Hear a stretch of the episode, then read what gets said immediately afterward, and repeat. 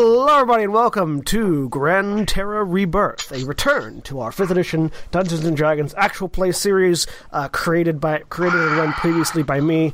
Uh, I am John, the executive producer here at Fellowship Films, and game master for the evening.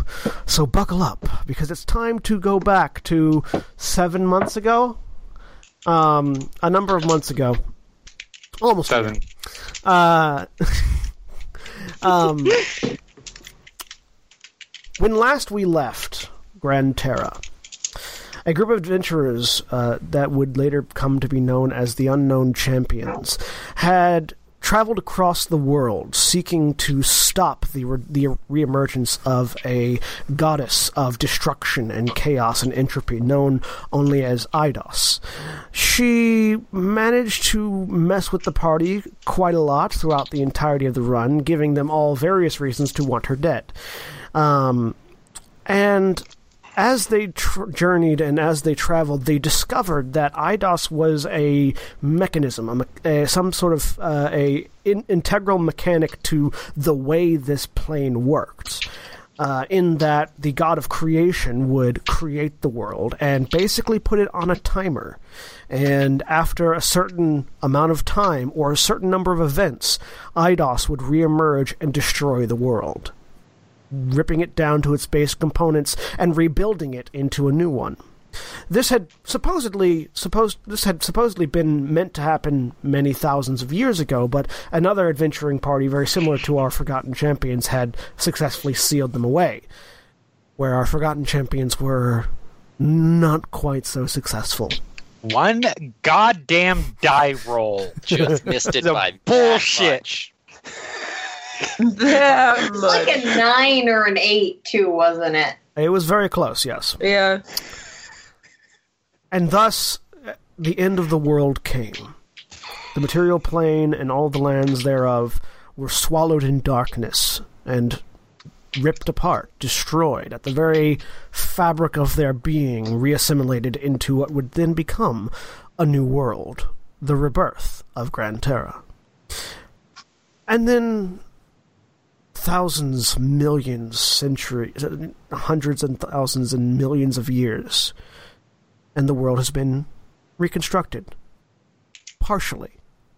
The world of Gran Terra as we know it now exists nebulously.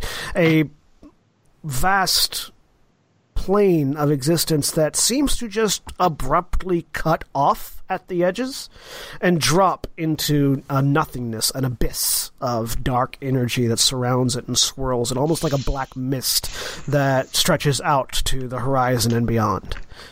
Something seems to have stalled the reconstruction of the plan of the plane, and no one's quite sure what or why.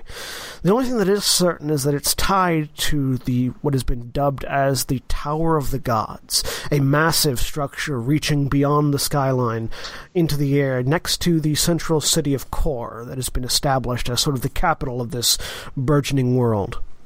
And has been this way for thousands of years, with Kor sitting right at the edge of this drop into the abyss. But that's not quite what concerns our current protagonists. Some other things are involved. And the first person that we're going to meet today is a lone figure living on the edge of the abyss, south of Kor. Aaron, would you please introduce yourself and your character? Hi, I'm Aaron. Uh, they, them, there. Fuck. I, I need to figure out a way to integrate that into my introductions at some point. Um, I mean, that I was will- good. yeah. Be playing random music in the background because my neighbors don't know when to shut up. Um, You've got a I will- soundtrack. I will be playing Nyx, the human druid of the abyss. Um, and we find Nyx sitting up at a camp south of the city of Kor. You can see this. You can see the city on the northern horizon. Um, it's distant, but not. But I mean, as with everything, your eye is drawn to the Tower of the Gods right next to it. This massive column that just pierces into the clouds above and stretches beyond imagination. Uh, you're a ways south, um, next to, uh, sort of in along the edge of a forest that is on the edge of the of the abyss, uh, and that's sort of where you set up your camp. And as you go about your morning day, you occasion as you go about your morning, you occasionally find your your thoughts and vision drifting to the north, as it often does. Because as much as the abyss uh, uh, concerns you, that tower, for whatever reason, just constantly draws your attention whenever you're not thinking. Just sort of whenever you're not actively consumed with something, you find your gaze drifting that way. And your day, your morning goes on, and you eventually head to take a bath because you know you're near a river and you like to not smell like death all the time. And it is while you're bathing that you suddenly find yourself at Spear Point, surrounded by the armed and armored members of the Coronite Rangers, whom you have seen before from a distance, but uh, for whatever reason, they you didn't see them approaching uh, as you were bathing. There's two men, two women, sort of standing above you, pointing their spears down, looking at you. What do you look like?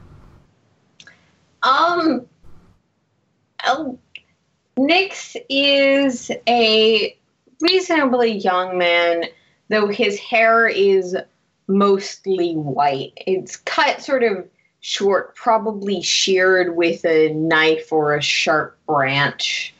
Um, his features are ragged. He has more scars than one might expect of someone his age, even living alone in the outskirts. Um, his general appearance is a bit wild, but not entirely unkempt. Clearly, someone who, as he looks at the bows pointed at him, is not entirely unfamiliar with the civilized world and its idiocies. Well, well, I think we've found what we're looking for, folks. Come on, kid, let's get you back to the city. And within short order, Nyx finds himself uh, shoved in a cage on a cart and being carted back to the city. Uh, you are given There's a, some colorful swearing in Druidic.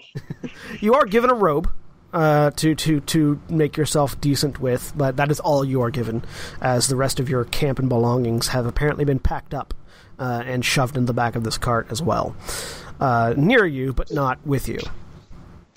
And this caravan begins marching north. Well, rolling north. It's a bit of a ways.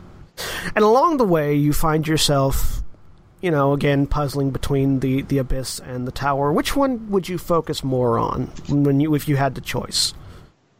um, given that I'm being currently dragged away from it, probably the abyss, because you don't want the thing inside to get out. So you want So, the go ahead and make me a perception check.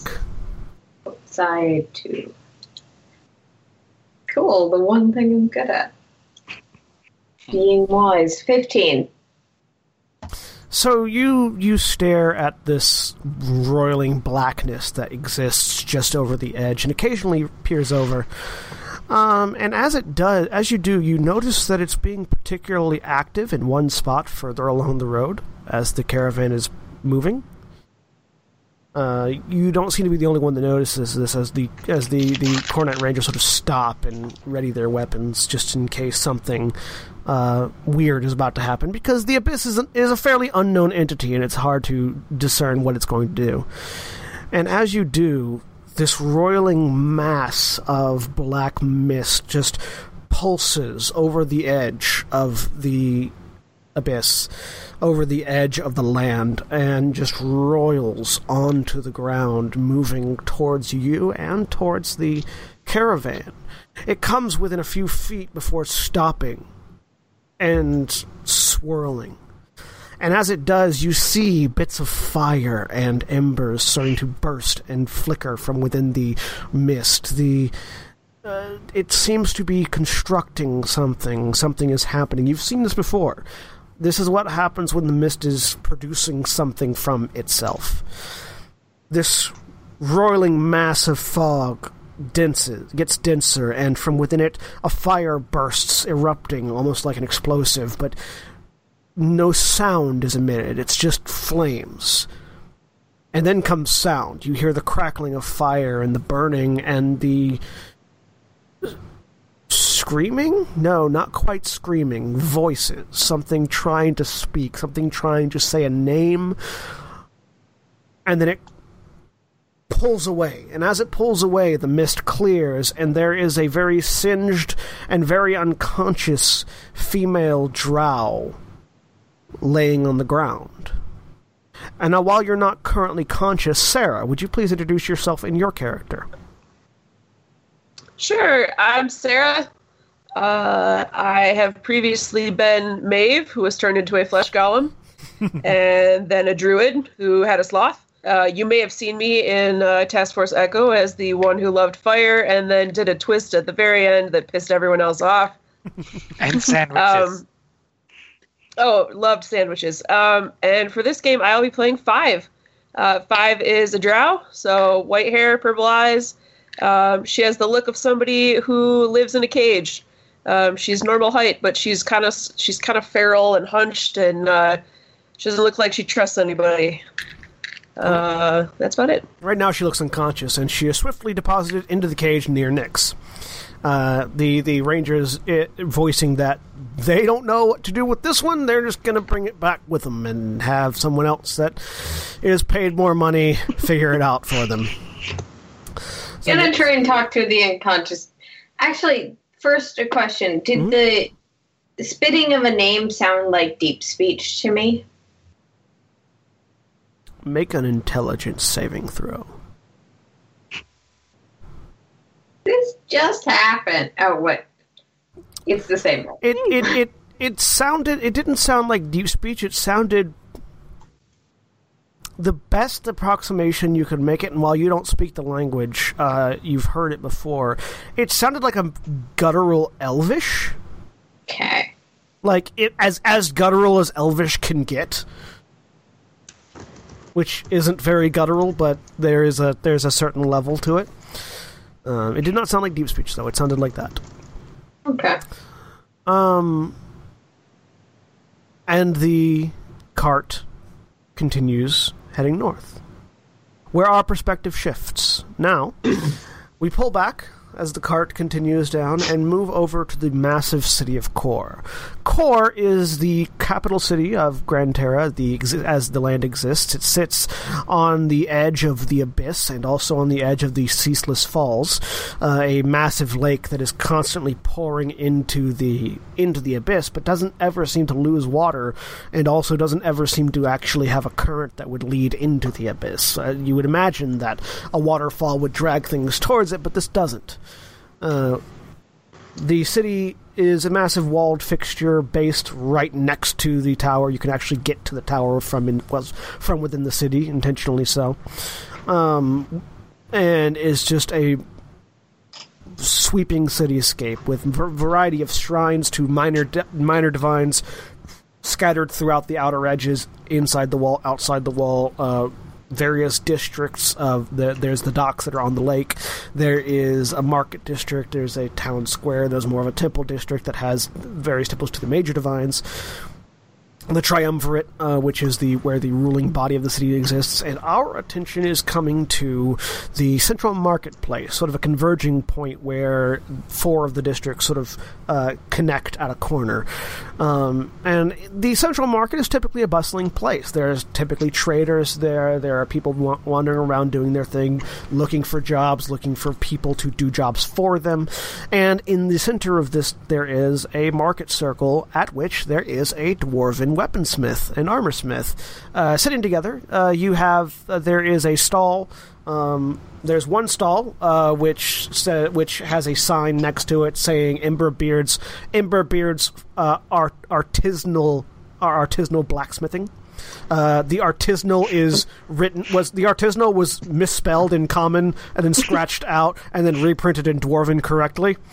Um, and then next to it is William. Would you please introduce yourself and your character? I'm William, and I am playing Boldrin Ironhand, Master Smith, Hill Dwarf, Cleric of the Forge Father, Forge Domain.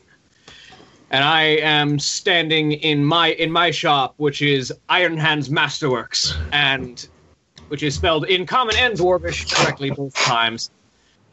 Um, and I am standing at the forefront, just hawking blades, hammers, shields, armor. If I haven't got it in my shop, I can smith it in no time.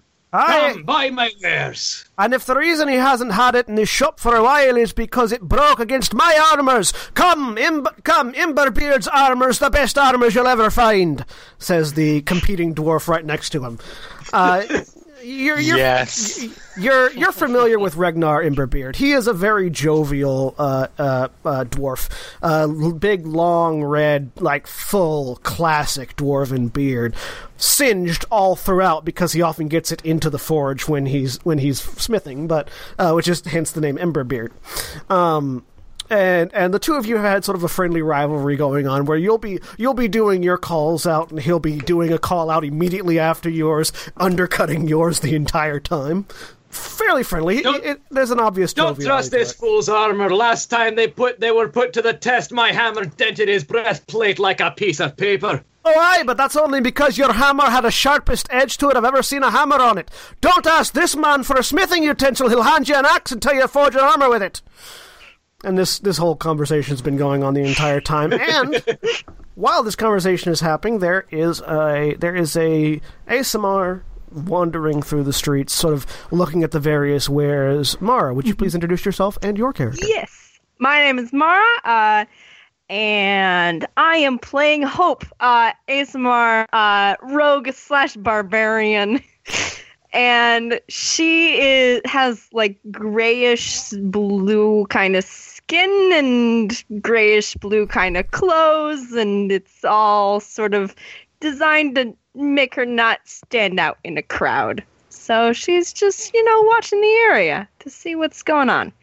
Well, right now there's a pair of very fiery dwarves arguing over whose gear is better in the marketplace. They yeah, they do that a lot. They do I'm- indeed. Yeah, I'm steering clear of that. You you can't. Uh, it's hard to hide a piece of armor underneath things to steal. So I'm steering clear of that. Also, dwarves are no- notorious for keeping an eye on their merchandise. Yeah. Um, And lethal may have tried to steal once. from them. well, and interestingly enough, there is a louder racket happening in the marketplace, uh, Oh. uh, as which draws both your your which draws both your attention and we lost Aaron's video. Um, which draws both your attention and the attention of the dwarves as a as uh, Jeremy. Would you introduce yourself and your character as she is getting kicked out of a door? Okay. Uh, I'm Jeremy. Uh, I am playing uh, Selina, who is a fire genasi. Um, she is uh, a wild mage sorceress. Um, she is so. Uh, the first thing that you would probably notice about her, besides obviously you know the red skin and everything that that that's uh, sort of sort of goes along with the with the Genasi uh, heritage. Uh, she's got every basically all of her features are are, are red, uh, with the exception of eyes, uh, blue eyes. Um, but the first thing that you would sort of know, chaos just kind of converges around her every everywhere. There's just that sort of sense about her. Um, she is uh, uh, dressed nobly in in in in fine clothes. Um, she has a sort of um, uh, emotional presence of uh, uh, sort of good natured, uh, friendly, very outgoing, but you can never really tell which way that's going to turn or how quickly. It's very fickle. And currently, a lot of chaos is surrounding her. As Yes. her cl- as a backpack, presumably filled with her clothes and items, is being thrown into her face, along with a pot that was presumably filled with filled with water as the water comes cascading out. and the the the dialogue being heard is something that I don't think any of you know the language of. yeah, I was going to say. Um, but it sounds it sounds very much like if you were to speak Elven with your head underwater. Um, and and as this lang- as this just this tirade of even though you don't understand the words being used you can tell it's verbal abuse as this as a water genasi a, a tall uh blue just as blue where selina is red. Um uh fairly beautiful woman uh, is just shoving her out of a door and just singing off a string of this aquatic elvish uh, at her and throwing And there is- things there is just as much going back as something is picking everything up uh, in Ignan, in, in, in, in fire elemental tongue.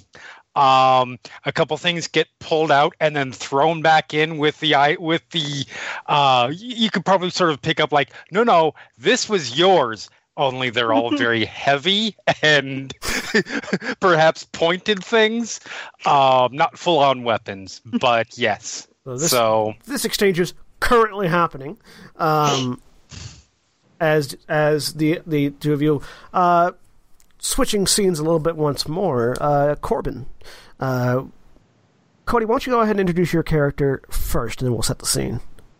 Okay. Uh, so I'm playing Korbyn, a human battle master. Uh, he's in his late 20s and very unkempt. Uh, his his well, his hair is pretty clean cut, but his beard is pretty unkempt, and uh, he's in uh, simple leather armors, and he's probably about uh, what did I have him at? Yeah, he's kind of, he's fairly large. He's he's six one, so he gets everybody's attention when he walks into a room, and uh, occasionally he has a temper. So this morning, the news has been the news had been res- received that the southern gate was barred from passage uh, for all people, both into and out of, uh, and there was a there was an explanation given, but that information sort of set the leader of the Lionheart Guild, the Lionheart Adventurers Guild, off, uh, especially knowing that it came from High Captain Lorian of the of the Cornite Rangers. Um, and you are currently sort of marching behind, not not not marching like formally, but walking with purpose uh, behind your the the head of the Lionheart Adventurers Guild, um, uh, uh, Tithian Leonholt. Uh, Tithian is a uh, Tithian is a tall man. Um, you're you're fairly tall. Uh, you're fairly tall, and and he matches you right next to it. Um, and now I'm hearing myself echoing somewhere. Oh, I know why. Anyways, uh. I've completely been thrown off my thing. Tithian Leonholt, who can't- matches you in stature. I can't. Sorry, I'm hearing myself echoing back, and it's bugging me. It's the Speech jamming himself. yes, exactly. Take your headphones off and talk. Yeah, I should do that. There we go. Uh, so, um, do this so that it doesn't bother the people watching until Sarah gets back and puts her headphones on. Uh, so Tithian Leonholt, who matches you basically for stature and size, and is a fairly fairly large for an elf, uh, and the leader of the Lionheart's Adventurers Guild, is striding into the so into the town square towards the uh, headquarters of the Cornite Rangers, um, with the intention to speak with uh, High Captain Lorian about this issue, because basically locking off one of the gates, um, locking off one of the gates puts a bit of a damper on the guild because that means that now it's going to add days, if not weeks, to any commissions that are heading south. Uh, because the city is gigantic and it takes that long to exit the north gate and circle around. There are only two functioning gates currently, the north and south, because the well the uh, the west gate leads into an empty abyss, and the east gate leads into the Tower of the Gods. So you, if you're if you're doing commissions anywhere to the north or south, you have to take one of those gates. Um, so this sort of rightfully has a good majority of the Adventurers Guild irritated, and so he, yourself, and a few others are heading, uh, currently passing through the city to head towards the headquarters of the Cornite Rangers. And at roughly the same time, uh, it's it's roughly noon. Uh, the caravan carrying Nyx and Five uh, comes into the center of town right as the door that Selina got sl- that got thrown out slams shut. Finally, uh, cutting off at least half of the argument. Um, Yeah, it's still ongoing. uh, uh, uh, Boldrin and Boldrin and Regnar have sold a couple more of their uh, their wares, and uh, High Captain Tyrion, who has come to meet this caravan, and Tithian meet in the center of town. So, for those of you who aren't as familiar with him, Tithian again stands at a little little over six feet tall, wears almost perfectly polished black armor with red trim and dragon insignias on the gauntlet's belt and uh, sort of uh, flowing down the back of his cloak. He is a tall high elf with blonde hair, short cut in sort of a military fashion, wielding a large spear that he sort of uses as a walking stick more often than not. Uh, he is fairly I mean, he's uh, I mean he's an elf, so you can't really tell how old he is, but it is known he's been around for a long time because the Adventurers Guild has been around for a long time. Opposite him is High Captain Lorien, uh, the leader of the Cornite Rangers, who has come to meet their captured cargo. Uh, he is a human who is who is slightly shorter uh, than Tithian, and obviously in that, in that case also slightly shorter than Korbyn, but much more broadly built. Uh, where he, he is short but stout, um, and wearing armor that is uh, almost wolfish in nature. It's sharp edges and and sharp edges and flowing curves, ending with sort of a claw like claw like gauntlets that cover his hands, uh, and a flowing cloak that has the symbol of the Cornite Rangers down the back. He's a human. He's very obviously human, but again, he has been around for longer than any of you that have been in the city, and longer than anybody that was born in the city can remember, and yet seemingly uh, un- unaffected by the the rigors of age. Uh, uh, where Tithian carries a large spear, uh, Lorien has a large greatsword on his back that has a, sort of a wolf motif built into the handle and blade. And as these two sort of meet in the center, there is an instant argument, and as they begin to argue, the rest of the square goes silent. As two of the basically major defenders of the city get into another one of their almost like married couple s squabbles that seems to happen more often than not. You hear Tithian complaining about the fact that they've closed the southern gate. You hear Lorien uh, trying to explain that there was uh, there were rumors of hostile forces to the south of suspicious people operating near the abyss in the forest. They had to they had to verify what it was indicating over to the cage, Tithian indicating to the cage and saying, "All I see is a," and you, so this part is particularly clear. All I see is a scrawny young man in a robe and an unconscious woman. What are what are your Cornite, what are your Rangers even doing for the defense of our city? And this going back and forth and back and forth, and then they sort of reach a natural stopping point in their argument, and everything goes quiet and you all notice the silence as something is making sound. But it's not a sound any of you, except for one of you that is conscious in a crate, is familiar with too terribly much. Uh, roughly this time, uh, five, you're coming to consciousness, and you're you're sort of confused. You're not. You definitely don't know where you are, but you know you're in a cart that is caged with another person, um, and you notice that it is eerily quiet, except for this.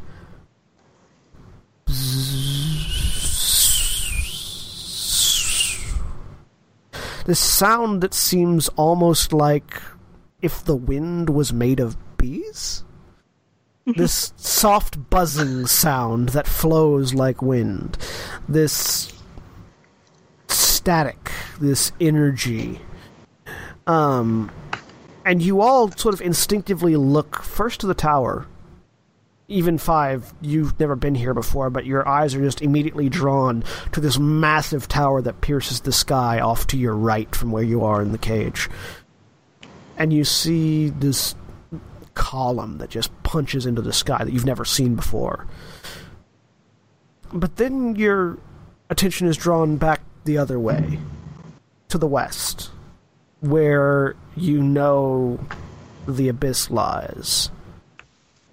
and over the wall you see these tendrils of black mist roiling up higher than they've ever gone before and pouring over the side and into the ground and flowing into the city. Nyx just looks so much more relaxed than he has this entire journey here. Well, that doesn't look good. Selina finally decides to speak in common. Oh, fuck me. Foam. As she's Boldrin reaches behind him and grabs Siegebreaker off of the stand that it's been sitting on. What does Siegebreaker look like for those of us that don't know? So Siegebreaker is a massive cylindrical weapon. Um, it's hard to say exactly what it is to those of you outside of the game. It looks like it was made as a hand cannon, or rather a cannon, handheld cannon, as two hands, um, that is simultaneously a bludgeoning weapon. Um, it is equal parts maul and gun, but for some part, some part of it is not quite. It almost looks like it's been incomplete. There, the what has the beginnings of a of a cannon rifling in at the end of it has been filled in, uh, or like it was never quite carved out yet. Um, but it has this this almost not quite finished look of a if a if a gun blade was instead of a gun a warhammer. And as you reach it, uh, Ragnar just sort of looks over at you, looks back over there. I think I'm going to go ahead and close up shop. And he grabs the sign, turns it around, closes it, and walks away. Um, as you all notice, sort of like the civilian populace around you has started to very rapidly thin out. Um, And the attention of Tithian and uh, Lorian and the adventurers and that, that are there with Korbyn and the uh, the uh, Cornite Rangers that are there with with Lorian sort of all turn to the west. And then, almost before anyone can really react, those tendrils that had been so slowly moving before just burst forward with speed. And this blackness surrounds the courtyard, trapping all of you within it, forming this swirling sphere, almost dome like, as it starts to reach up and above, enrapture, in, in, sort of in, encapsulating all of you within this area. Yeah, weapons are out. Yep. Oh yeah, These- shields off my back. these the tendrils from it slither down almost like snakes without teeth uh, and touch the ground and wherever they touch the ground they begin s- rapidly swirling and growing dense and forming substance and matter and i want everybody except for five to roll me a intelligence saving throw or a history check whichever one's better for you Uh, history's better than for me. Huh. 20. This is my shit. uh, Seventeen. both I got a plus terrible. one, and I rolled pretty good. Uh, 19. So, uh, Mara, I think we need to adjust your character sheet so you're not always rolling advantage. Uh, if you go Oh. to the yeah, Oh, if you okay. go to the if you go to the gear section of the character sheet, you can turn that to a toggle. All right. But uh, so Boldrin, you don't know uh, with your history. Okay, so we have a 16 history for Boldrin, 16 intelligence save for Hope, 20 for Nyx, 17 for Korbyn, 19. So all of you, Nyx will leave off what you know for a second, but the rest of you are from, sort of familiar with this. These are commonly referred to as creation storms, um, where basically some event happens that gains the attention of the abyss, and it just roils up and creates a bunch of stuff at the same time. Typically, it only creates one thing, two thing here, there, along the edge somewhere. Um, but for whatever reason, at this point, it has just decided, you know what, we're going to dump a bunch of stuff here. Um, Sweet. I already have my uh produce flame of flame in my hand waiting. Nyx, uh, you know that whatever causes this is tied to a couple of different things. Uh, typically, whenever something massively bad happens, it like like you know, like say a village is caught on fire um, and burns to the ground, then the abyss will respond almost as if it's trying to replace what's been lost. Um, it never does; it just creates more stuff, but. It typically responds to a massive event of some kind that causes an imbalance, and a, perceived imbalance in in sort of what the abyss sees as the world is currently. Um, you've seen this happen a couple of times before, uh, just typically not in a public place like this. And as this these tendrils connect and solidify, you see sort of the what looks almost like ice formed into humanoid shapes. And you recognize these shapes. Not not necessarily the texture that they currently are but you recognize goblins hobgoblins and ogres and orcs and a wide variety of monstrous creatures that just in this particular instance are made of ice instead of flesh they don't seem to be moving quite yet but as these things are spawning, you hear Tithian command, you know, Tithian off to one side. Line hearts, spread out. Make sure these don't go anywhere too far. And the adventurers, and presumably Korbyn as well, draw Yeah. their weapons and sort of spread out into a more defensive uh, position. And on the other side, Lorian ranges to me as he draws his great sword, and the rangers leave the cage and, and come sort of flank him, uh, spears drawn. And these frozen sort of ice sculpture statues crack.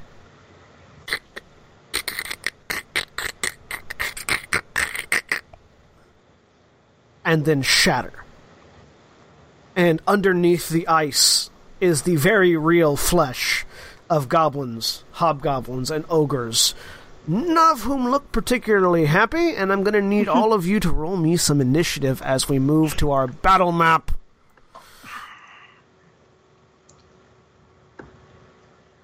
Fun. Ooh, Oops.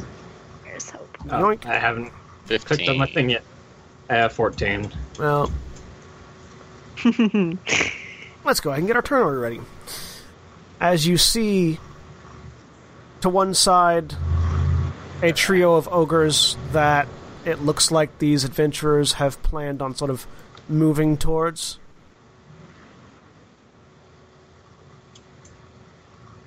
To another side, another trio of uh, ogres that it looks like Lorian has plans for.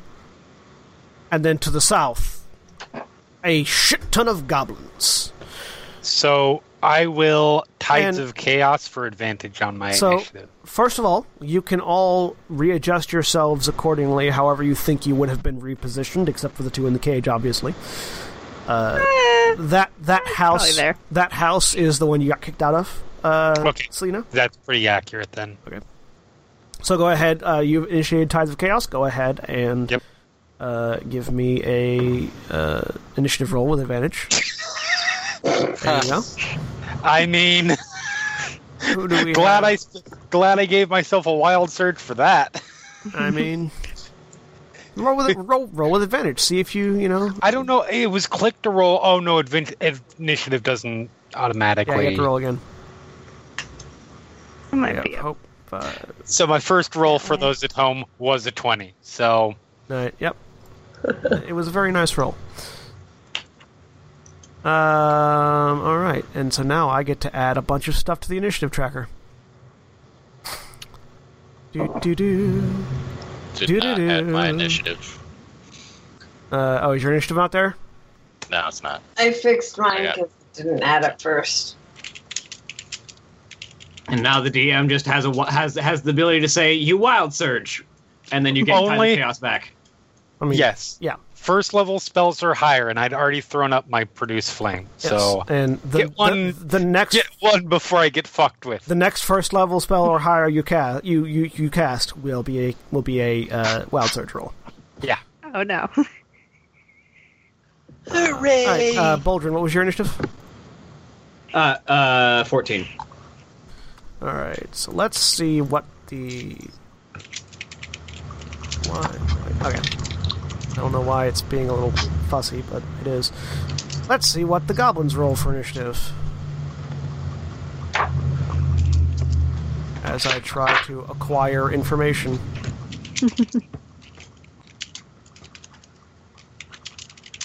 I'm assuming those gray skinned things are orcs. Uh, no, those are hobgoblins. Uh, all you see, so the, as the as the fog lifts, a lot of these creatures sort of break to the sides and don't engage in the center. The rest form you know, sort of forming themselves in the center. Um, so the goblins are going on a fourteen. Our hobgoblins.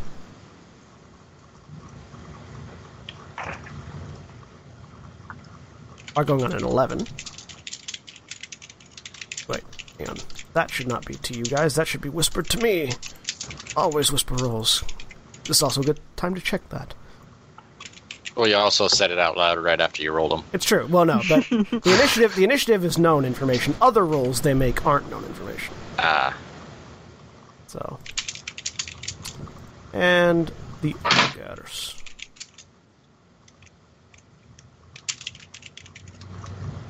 And these oh so just as a descriptive, these ogres that you're seeing are who rolled a zero on their initiative. They're going last. These just massive massive hulking creatures that have sort of long braided hair going down their back and big like sort of uh, crudely maintained beards and just massive clubs on either in sort of in their hand sort of staring down they look they look almost like giants but not big enough and way too fat i mean they are giants but not like They're they're, they're giantish. They're, They're, not. They're, they are giant kin. They're not giants. And then we have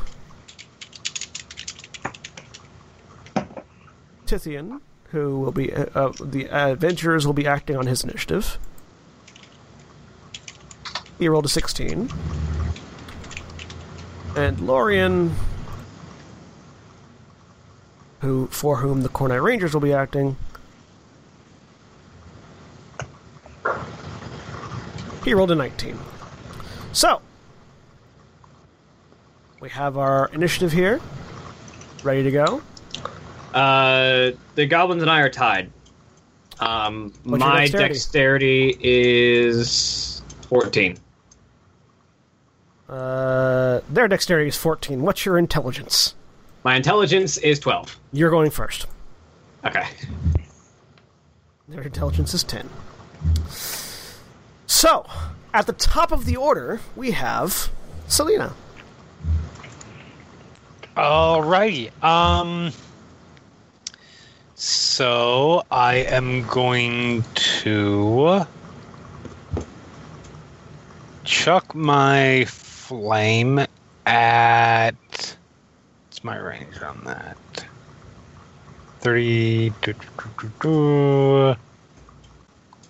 30 feet. Okay. Sorry. Um.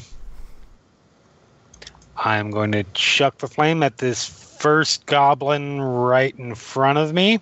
All right. What is it? Um, and that is. I rolled a 15 to hit All right. Uh, that's going to hit. Roll damage. for one fire damage. You deal one fire damage to that goblin. Okay. Boink. It's hurting. I believe that is my throwing it counts as my action. So movement. Um, I'm actually going to do this so that you, so that people watching at home aren't seeing all my stuff. and then for my movement, I am going to go 5, 10, 15, 20, 25, All right. 25, 30. So Selina runs up. So Selina throws a little ball of fire that, that Selina had previously created at a goblin. It goes. pff, the goblin goes. Um, looking up at uh, Selina. uh, who then goes right and immediately runs back to behind the adventurers who are That to the is north. that is 100% accurate, even with the right. Um, it is now High Captain Lorien and the Ranger's turn. So Lorien, you all see him again, this blade drawn, and he just sort of dashes with preternatural speed as he runs past his Rangers towards these three, this trio of ogres on the uh, the right hand side of the of the battlefield. Um,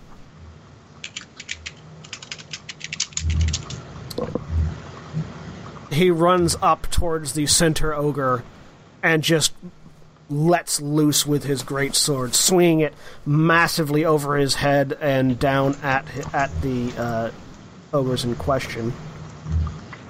Let's see how well he does. Well, a natural one first is a, is a real great roll for one of the NPCs.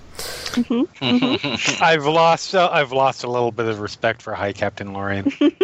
Oh, that's all right. I didn't have any to begin with. oh my god. Wow, he rolled two natural ones at his four Wow. attacks. Whoa. Fortunately, the other two hit, so Well, it's because I'm part of a rival guild. Not so much guild, but yeah.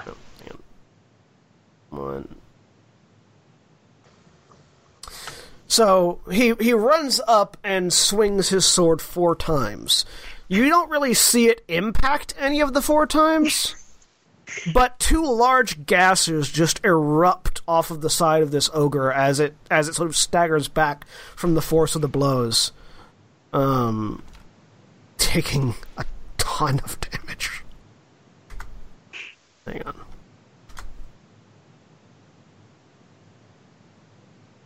Hmm. I just noticed a the problem. damage. Oh well. Yeah.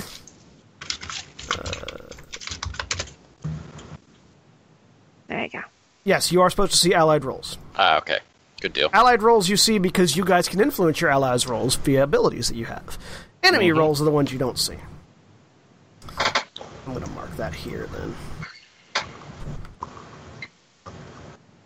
Okay, there we go. Okay. Uh, his rangers then follow behind him, uh, spears at the ready, and charge into this mass of ogres to assist with him, to assist him with them. Uh, they make their attacks. I'm gonna go up here in a second.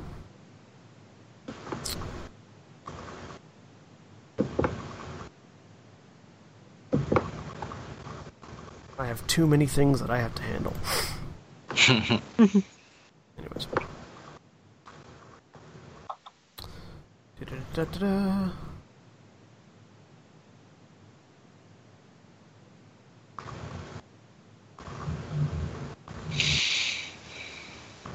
Well, two of them miss, the rest of them hit.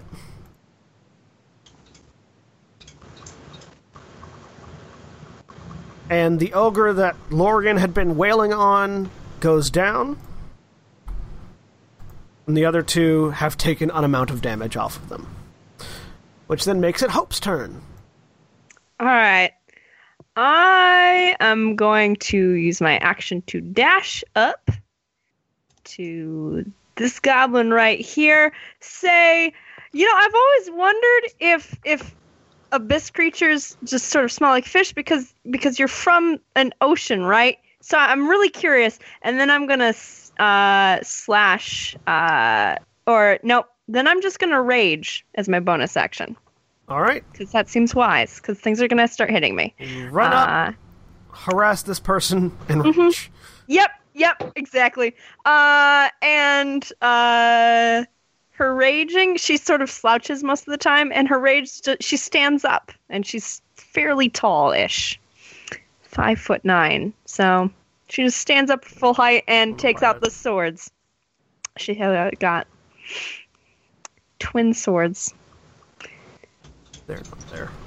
and that's my turn.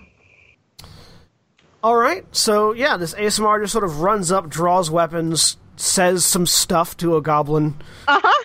And then hulks out, Yep. which makes it Tithian's turn.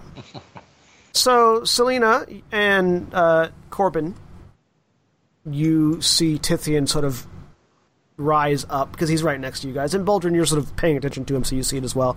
Um, as he rises up and just sort of grips his spear a little bit tighter, straightens his back, and as he does, this sort of aura of flame envelops him, starting at the chest and then sort of radiating out, going around to his back, and then it sort of spreads out into a pair of fiery wings, uh, which he then uses to fly uh, over your heads, landing in front of these three. And as he calls back over his shoulder, Take the ones to the south! He slams his spear into the ground, and an erupting cone of fire just blasts out of his spear, in, enveloping all three of these ogres. And let's see how much damage he does with that. This is your introduction to major characters fight. uh, so they have to make dexterity saves. They fail horribly. Because they're ogres and they can't do dex things for shit. They certainly cannot make a DC 24 dexterity saving throw. Hawk. Not without a natural 20. And all three of them are engulfed in flame and die. As Show he off. deals 82 points of damage to all three of them. It's a lot of ones. Say that. Yep. Hope says that. It's a lot of dice. Yeah, that's a lot of dice. And so he slams his spear into the ground after leaping over you guys. This roaring inferno erupts forth, spreading over the three ogres that are left. And you know that this is this is one of the directions that a bunch of orcs and other things ran off in. And as he slams the spear down, engulfing them, he picks it back up and starts very purposefully walking past the, the inferno in that direction. Bye, Sephiroth. Sephiroth don't use a spear. and that makes it Korbyn's turn. The adventurers the adventurers who were told to head south, head south to help out Hope. Yeah. I was already going to head south anyways because I realized that we didn't have anybody there. So I will. Korbyn's going to turn, run to right here.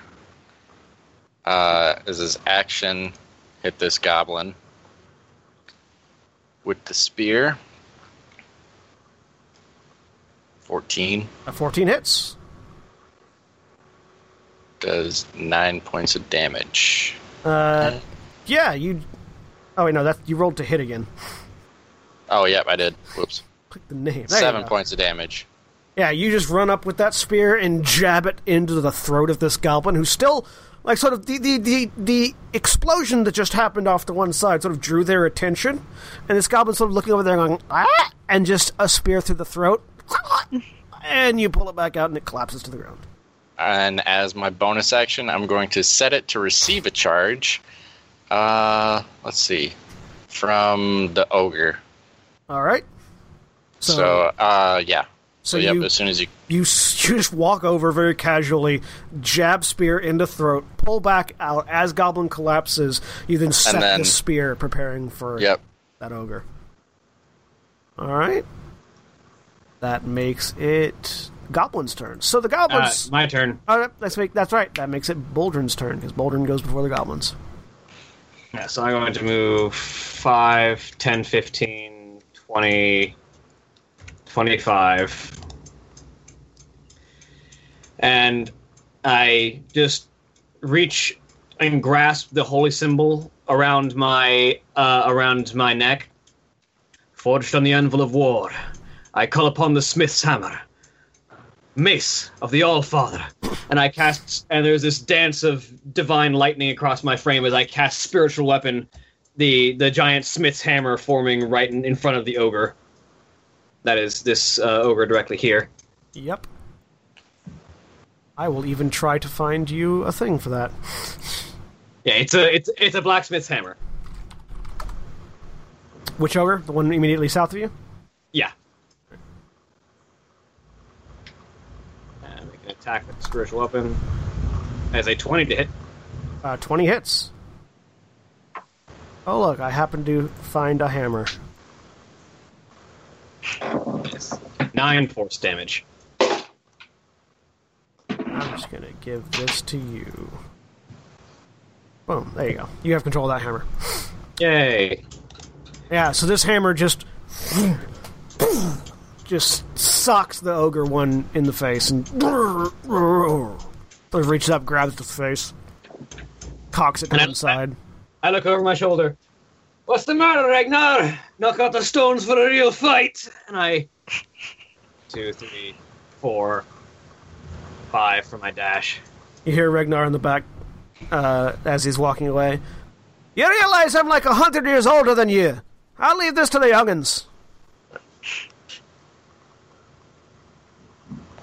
Uh, Sounds so, like elf talk.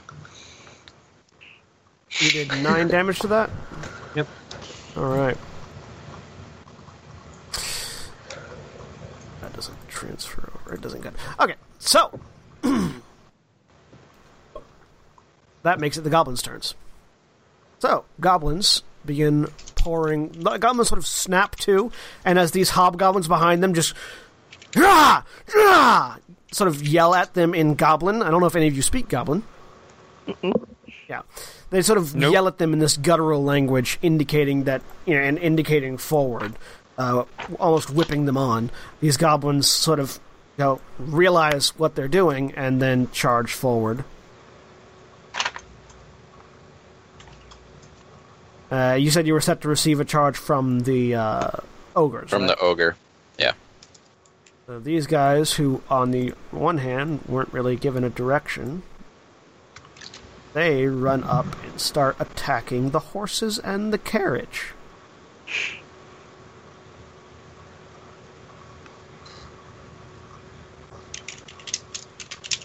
Ooh, I'm gonna zoom this out so everybody else can see a little bit what's going on.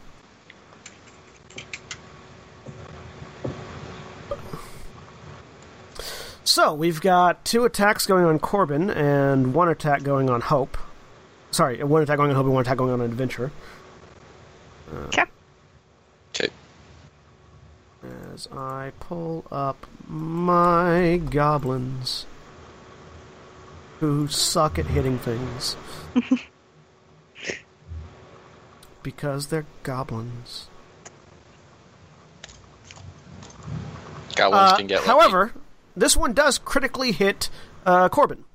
So, Korbyn, you take like I said, you take six points of slashing damage as this goblin sort of like realizes what it's doing and just "Nyah!" Runs up and just stabs at you, uh, like sort of leaps up at you. And you were prepared for the ogre, not the goblin. So this goblin is just sort of air, suddenly airborne, coming down at you with his. It, it, it's called a scimitar. It's really a ragged stick um, with a bit of metal attached to it. Just stabs into like sort of uh, up, up and down into like your collarbone area. Just blood splurts out all over its face and it bounces back off, landing on the ground. I'm just gonna look at it out of the corner of my eye and just shake my head at it. Uh, another one comes up after it, but you trip it with your spear, and it just sort of hits the ground. Okay. One on the adventurer who blocks it handily, and one on Hope.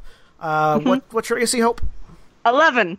This hits you. You take eight points of slashing damage. Your raging reduced to four as this goblin All right. just and slices at you like sort of along the stomach line. Oh, that's cute. And you sort of look down at your abs, which have been injured. That makes it Five's turn. Five, you have woken up. Weird shit has been happening, and now there's a goblin rattling the cage that you're in, trying to get at you. Uh, how far is the goblin from me? Within arm's reach. And is a goblin flammable? You don't know. You've never tried. All right, I will reach out and grab the goblin's arm and ignite. All right. So what is what? What are you? What is that? A spell or is that an ability? It's uh, it's an ability. It just says you can magically ignite a flammable object you touch with your hand. All right. So you reach out and grab this goblin, and it's sort of like it, it was sort of like shaking the bars, and you reach out, touch it, and it goes, eh?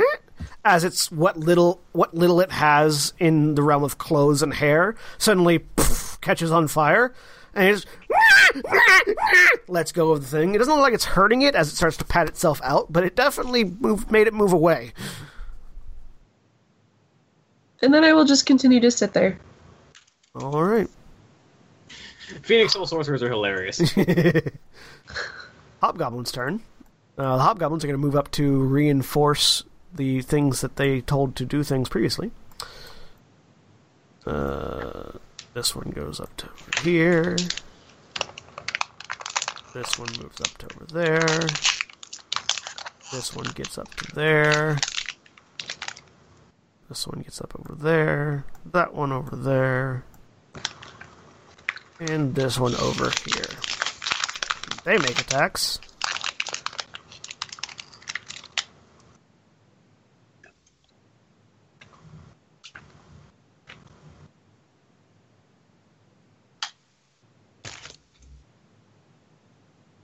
All right, so uh, one adventurer sort of takes a takes a sword to the kidneys, but doesn't seem too too terribly perturbed by it.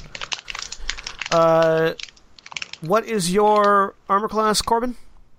16. All right, so a twenty does hit you, Yeah. and you take five slashing damage. So these two larger uh, goblinoids with blue skin sort of trudge around the smaller green goblins, right these long jagged blades that they've got, and just come in from behind, getting you in the side and getting another adventurer in the side as well. That makes it Nyx's turn. Okay, few clarifications. Mm-hmm. First, do I have my spellcasting focus? What is your spellcasting focus? Um, is uh, the I had this up before. Um, it is a totem. Uh, we'll say no, but it is in the cart that you're in. Okay. And you haven't been bound in any way. You were just thrown in the cage. Um, do I question two? Do I have access to my magic? Because I know I didn't previous to this point to some extent. Uh, not while you're in the cage, no. Fuck.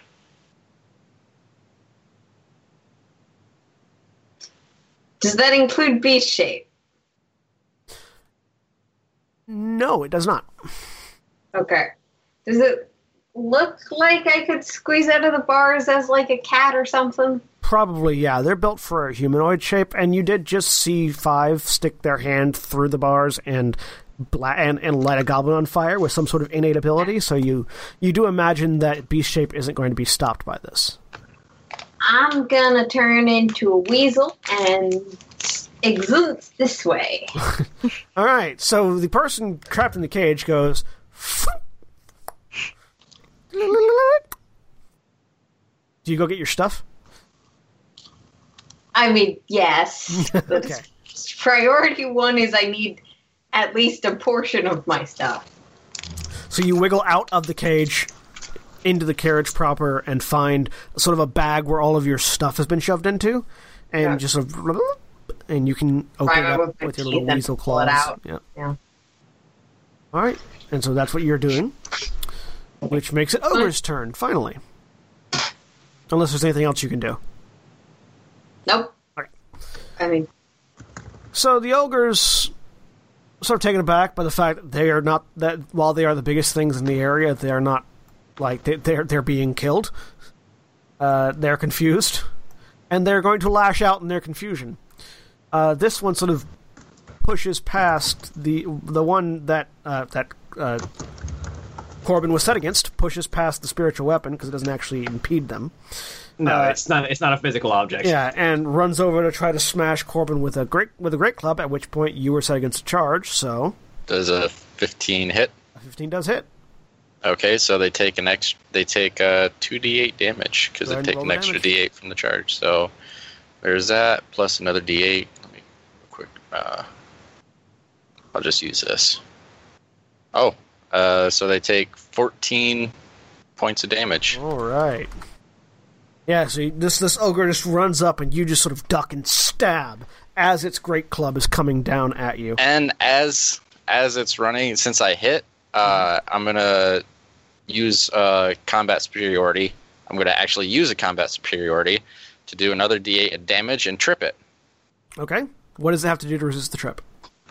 Uh, make a strength saving throw. It's got to beat a 13, which probably wouldn't be. It rolled a 21. Yeah. So it just takes another Do you a one damage? of these, another, Another five, damage, points of damage. And, and I'm down. what's your armor class? 16. All right, so you nimbly, do- you sort of get underneath and jab it with the spear, twist the spear a bit to get that extra damage in, pull back out, and nimbly step, nimbly step out of the way as this great club smashes into the ground where you were just standing. All right. Uh, meanwhile, the other ogres are attacking the members of the Cornite Rangers. One of them crits. The other one just hits. That ranger becomes a paste. they're they're a little bit tougher than that. Um, and this one bumbles up behind these guys heading towards the carriage. And the are uh, everyone else is sort of noticing that these guys are converging on that carriage as well. Uh, one of these rangers takes uh, an amount of takes twenty one points of damage. which does sort of stumble it. So you can you sort of like uh, uh, um, uh, Boldrin, you're further back. You and you and uh, Selina can sort of see from around the cart one ogre just colliding with a ranger, and it gets sort of knocked back, but his buddies catch him and bring him back to his feet. Uh, and then another one slams down on a ranger that just just manages to squeak out of the way of getting crushed completely by it. And that brings it back up to the top where it's Selina's turn. All right, this is gonna be fun. Um, let me see to make sure here. Okay, I need get a little closer. Um, Yeah, let me pull up the appropriate table. I, I'm, So, I'm really, Selina, I'm really glad Boogie's that up here. higher, I'm really glad that at higher levels I get subsequently fire resistance and then fire immunity. I mean, I did notice that everybody seemed to, eh, all of the PCs kept over 20 feet away from me. Unfortunately, I've moved within that for you. So if I roll that number, sorry. Um, and her goal is to cast, uh, do, do, do, uh, Chaos Bolt at that big motherfucker right there. Well, you, you, you, you do at least begin casting the spell. Yes. Which one? Which one? Now- Which other was it? Uh, the Uh, one with the goblins and, and hobgoblins. Okay, okay. Yeah. So now, Now, D one hundred. yep. Uh oh. There is no 85. There is only Five- yays. So as Selina I'm also okay with that. Hey, uh, gears up and launches uh, a, a magical spell uh, at this ogre, go ahead and roll for your. Is it an attack spell? Uh, Chaos Bolt, yes. Yeah, it's an attack spell, When the attack determines the da- or then, then, then its damage. yes. Go ahead and roll your attack. So that was a natural. one. Fortunately, you were aiming at a crowd of enemies, not a crowd of allies. So Right. this this this uh, bolt of seeming pure, seemingly pure energy, Oh, sort oh, of- let's see what it it conjures up. It would have been a specifically uh It was a six. so- cold or six. Yeah, it was a six. The first die was a six. Uh, uh, then that would be poison. All right. This this sphere of greenish fog cloud sort of uh, is conjured into Selina's hands, and as she prepares to launch it, the cloud just dissipates. Selina's hand passing through it, and then instead, uh, five Selinas appear flowing in and out of where she's standing. Psych! I think it's five, or is it four? Yeah, I think it's one d four. Let me look at No, no. mirror image. Yeah, look up mirror image because you just I cast think that on yourself. one d four. So It is not in my list of, pro- uh, of propeller. a number a number of Selinas appear in Selina's place. Three illusory duplicates. Oh, three. Okay. Okay. So look up, familiarize yourself with that spell while we move on to High Captain Lorian, uh, who sees that there is a crowd of people gathering at the at the cart behind him. Keep on the ogres, men, he says as he moves to go deal with the goblin horde behind him. And as I try to find his character sheet because being a GM for fifth edition, by the way, means you have to have a lot of pages open It Yes. depends on how many enemies you've got. at Yeah. all times. Yeah, when you throw a small army at us. I mean, you know, mm-hmm. First session. Small, diverse army. Multiple variations of allies.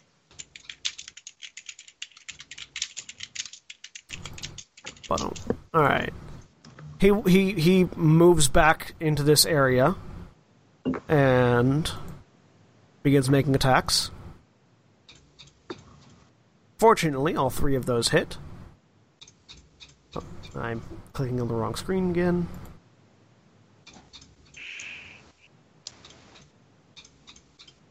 All right, and two goblins fall down. Just he so he moves back into the area of the cart and just swings the blade. And as it swings, two goblins suddenly lose their heads. As the hobgoblin also loses its head on the backswing. and he just sort of stands and plants himself between the carriage and the enemies approaching it. His rangers continue to attack the ogre. That's happening. The, the ogres. That's happening over there, though. Uh, and we move on to Hope. All right, I swirl my blades in my hand, uh, and I'm gonna make uh, two slashes at the goblin right in front of me because that hurt and that wasn't nice. It's true. it, So, it hurt and was yeah, not we- nice. Mm-hmm. Yep. So scimitar, and I get sneak attack on on the scimitar. Uh, I hit a twenty-two, and short sword offhand, seventeen. I think those both hit. Yep, both those hit. Roll and roll All damage. right. So eight plus two So ten. and So- four plus two. on the first strike, damage. on the first strike, you kill the goblin. Okay. Would you like to redirect that second one at the one next to it? At the, yeah. Just sort of like yeah, right. turn into the swing and Yeah, just just stab. shoink and then pink. Yep. Mm-hmm. Don't forget your sneak attack damage. Would you like to yeah, add the sneak sneak attack attack. damage to the second attack? Yeah. Thank you. Uh, uh, just one. Fortunately enough, as as this Aasimar sort of standing amongst the adventurers, just cleaves down with a short with a with a scimitar, uh, slicing one goblin from neck to hip, and as it falls in a almost pleasingly symmetrical fashion, uh, you sort of flip that uh, you flip that uh, short sword in your offhand, bring it back around, and just put it through the ears of the other goblin. Pull it back out, and both of them fall down. One in complete form, and the other in two parts.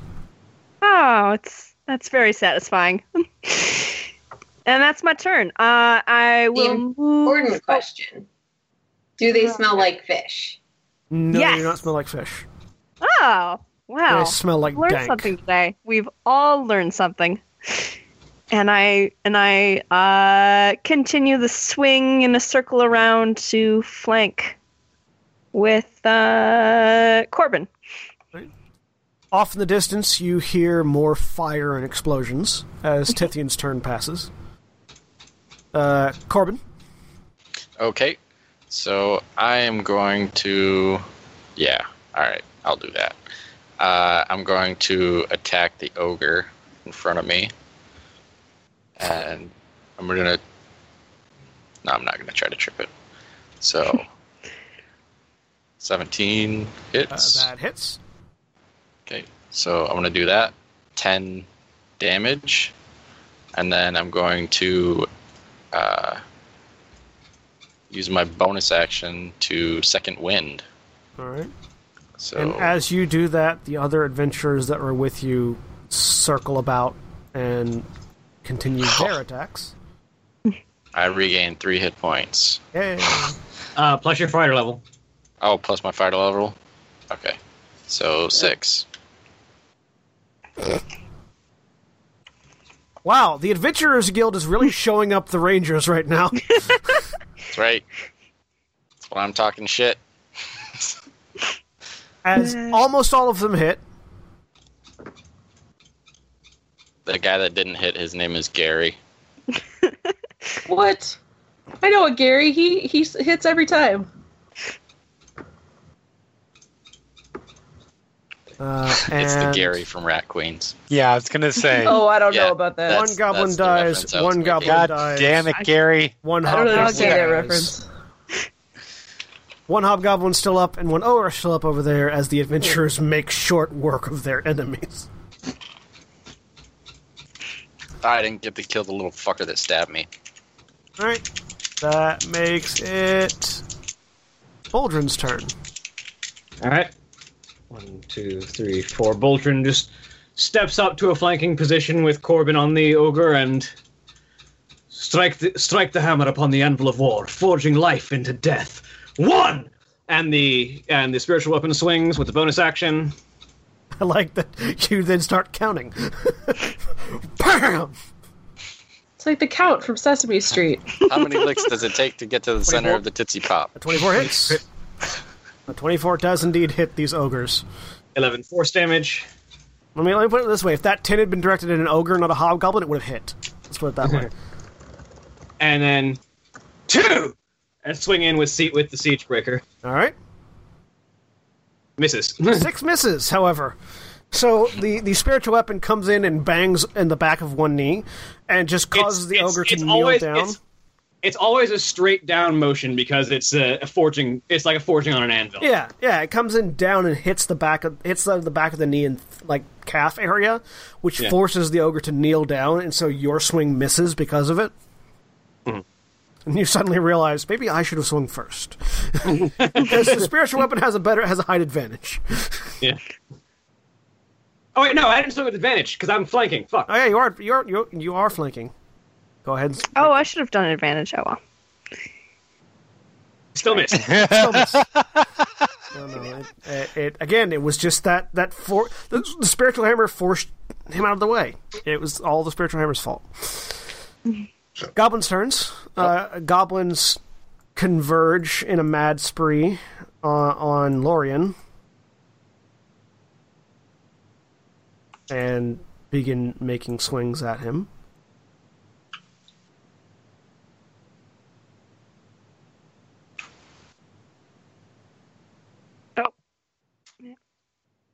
Uh, we have lost video, by the way. On Sarah has lost, lost dropped the call. connection. Yep. Yeah. Oh, Sarah's internet entirely went out. Oh. Oh, Apparently. See I if know we that can't get- see if we can't get her back. Uh, in the meantime, we still have things happening. Uh, and I will fix the screen in a minute when I'm when it's not my turn to make things happen. Goblins, make your attacks. One, two, three, four, five. Wow. Not one of them hits. well, I imagine his armor class is somewhere around 35. It, it's so- not that high. You can't get armor class that high in fifth ed. Yeah, you can. I tried. Um, no, it it there's there, I'm just gonna of- let him wear nine bracers of defense on top of his heavy armor. They don't stack. Uh, so he's they they run up and they just start slicing at him, but none of their none of their blades can really find purchase. They just slicing off uh, sort of along the lines of the armor that he's wearing. And that makes it well. That would make it Sarah's turn, but Sarah is not here currently, so we're just going to say five is sort of mesmerized watching this the dude take all this punishment and not bleed. Uh, that makes it Hobgoblin's turn, who one of them attacks Korbyn because he's sort of out of options there. Uh, Korbyn, what's your AC? 16, 16, you say. I do say. Well, he misses, so I will Yes. riposte. you will riposte, which spins a superiority die to do what? Uh, basically, if he misses, I get a free attack on him, and it does an extra d8 damage if I hit. All right, go ahead and make your attack. So Does Use that a co- reaction to punish someone. Does that use Yep. your reaction? yes, You still have, so yeah, you're good. Yep. twenty-four. That hits. So there's that and combat superiority. So fourteen points of damage. And you. So he tries to swing at you with a sword. You turn around, smack the butt of the sword away, smack the sword away with the butt of your spear, flip it over your shoulder, and stab backwards into the throat of the hobgoblin. Pull it out, and the goblin collapses. Yep, I do the Valkyrie move from from For Honor, just. It's almost like it, it's it's it's almost like you were saluting with your spear into his throat. Almost. and that makes it. And then the other hobgoblins sort of move up to to appreciate the goblins' works, but not be able to get in because they're blocking their way. Boom, boom, boom, Oh, looks like we have Sarah back. Or at least in Hey. role play. and that makes it. Let's see if we get. It's my turn. Sarah's not back yet. No, uh, at least on on Skype. So that makes it Nyx's turn. Okay. Um, I am a weasel. You are. I am tiny. You are. I don't do very much damage, and I don't have a very good two hit. Actually, I have a better two hit than I Do it. do as a mortal, uh, as a normal. As a Human. humanoid. I- I Weasels are think, immortal. you know exactly what I meant. Um, no. so instead, I'm going to very sneakily go around here and just How are you taking your stuff with you? oh fuck. Jerk. I You're thought a you said I could carry my stuff. You could get to it, yeah, and open up the bag, but you're still a weasel. Okay, so that's that. I was not clear on that. Yeah, yeah, yeah. You Um, got to it. You couldn't. You can't pick it up and carry it because Could at Yeah, least it's a lot grab of stuff. Totem? I don't know. Uh, in that case, frick it, I'm not sticking around here for my stuff. Um, I'll just grab my totem in my teeth, and if I can grab my quarterstaff, I will. But You can grab the that's totem. not you a priority. You can grab the totem. The quarterstaff is far too large. Okay, So big Just for Bite onto that totem. totem, and then that's definitely an interact. So I've got Yeah. my full Yeah, you do. action to dash, just getting as far away from here as I can. Make me a perception check as you hop out of the carriage. Okay. Ooh, weasels. I have to do that with the weasel stat, but weasels get a thing on that. Yep. Uh, perception? Aren't Oh, you? wait, Mental stats is- are all. Mental stats yeah, are all mental the same. stats stay the same. Mhm. But I believe the weasels might have a senses thing. Yeah, weasels have pre- The keen senses. senses- keen senses will not apply to this roll. Okay. This is not something that keen senses would help with. So that's uh, that's just Nyx's stats. So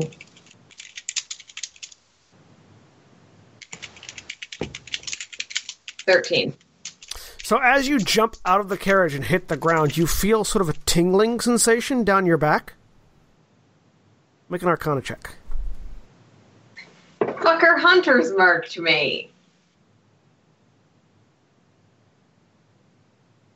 Eighteen. It's definitely some sort of divination tracking spell that apply that was applied to you as you dropped out of the cart. Like it, you don't think it was any person that atta- that did it. You think it was the cart that did it. Thanks, Sarah. I don't have any fucking sympathy for the people who abducted me and now are getting attacked by the abyss for it. that's fine. That's fine. That's absolutely fine. Just know that you can be tracked right now. You you know that you are going to be tracked. Yeah. Um, but yeah, I'm just headed generally in this direction away from the conflict. Sweet. All right. Um, You're heading. north. taking a dash, I can get reasonably far with with 80 feet of movement. Yeah, you're heading. You're just heading north. Um. All right. Uh. So, welcome back, Sarah. Thank you. It's your turn. We're going to jump. We're going Okay. to jump back so Sarah can take her turn. My apologies. Uh, Skype decided it was time to update itself, and who was I to tell it not to become a better app? It's Um, nobody apparently. Um, five is just going to sit in the cart. She doesn't know what's going on. She doesn't really want to get involved. She's Alright. going to sit there. that's fine. That makes it so Nicola. That makes it the ogre's turn. The ogres are doing their best not to die and failing. Uh, does a twenty-one hit you, Korbyn? It definitely does. You take seventeen bludgeoning damage. Hooray! Uh, it, the other two, however, missed their targets. Congratulations, you're the only one that got hit by the ogres this round. Yeah, almost knocked me out. So yeah, you you you sort of I still had 18 hit points left. still congrat still sort of still congratulating yourself with the, the the good kill on the hobgoblin. You turn and look back at the ogre you were fighting as this great club just comes across the side and picks you up by the chin and just lifts you off your feet as it swings upward and past, and you just bounce up into the air, land back on the ground for for a minute, just stunned for a second. Yeah, woozy. Speaking- I turned speaking into of- that one. Speaking of speaking of, speaking of For Honor, you almost got conquered there. Yeah. Head off. Uh, and that makes it Selina's turn. All right. So, um, I am going to. That didn't work out so well last time. I mean, it worked out fine. It worked out exactly how I intended it to. Um, I am going to. Uh, You guys seem to have things pretty well in hand down there, and I don't like that that ogre missed or didn't get hit last time, so I'm going to try to hit the same guy that I fired at the first time. Okay. Um, mm, now I'll go ahead. I, I, I won't Tides of Chaos this time. 14. All right.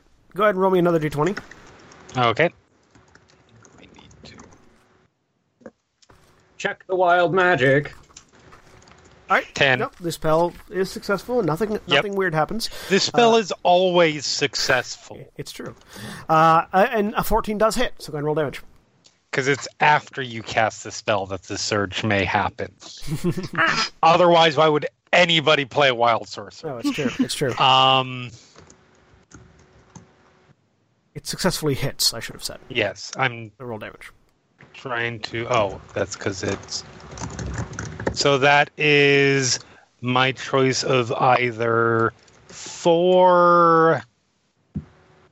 What is it? Four psychic damage or seven force damage, and I'll have it do the force damage because more damage is good. So 11 force damage. Seven force damage. I thought you roll 2d8 and one of them determines the damage of. the One of them thing. determines the damage, the other one determines the type. Oh, okay, okay, that's right. And you choose which is which. That's right. It's a fun spell. and if you roll the same on both, then it arcs to somebody else. Yep. Um, Okay, so seven points of force damage. Uh, I, I, I need to correct you. On a hit, the target takes 2d8 damage. yeah, no, I thought it One was of the 2d8 d8s damage. determines the type of damage. Yeah, I'm about to say I thought they took That both the damage. oh, yeah. I think you're. Re- I think you read the spell wrong. It takes eleven Then points. It's of- a 11 fun spell either way. It's just a fun spell that well, then punches. in that case, it's going to be 11 psychic damage because that's more fun. Okay. so this this ever ch- this ever color changing sphere is summoned from in Selina's hand. Sort of focuses on it for a minute. It Let's be clear. coalesces. The Selina's hands. Selina's hands. Yes. Did I what did I All say? of the Selina's hands. Oh yes, all of the Selina's hands. Yes. they sort of focus on it, and it turns a sort of a clear crystalline purple, and then launch this clear sphere of energy that hits the ogre, who then stops, realizes that it's bleeding from its nose and doesn't know why, and continues. to- Wonderful. Um, and I am going to do, do, do, do, do, because I will probably get charged at some point. I want to give them another target, so I'm running right up next to Mr. Right. Emberbeard. Who is behind his cart currently? He needs to be over here. He's up there. I mean, close enough. Yeah. I didn't move him. Alright. that makes it Lorian's turn. Uh, Lorian actually is in a pretty good spot. Uh, as he. Is he a ranger with the horde queller ability? No. Because that would be nice right now. Yeah, Hornbreaker would be nice.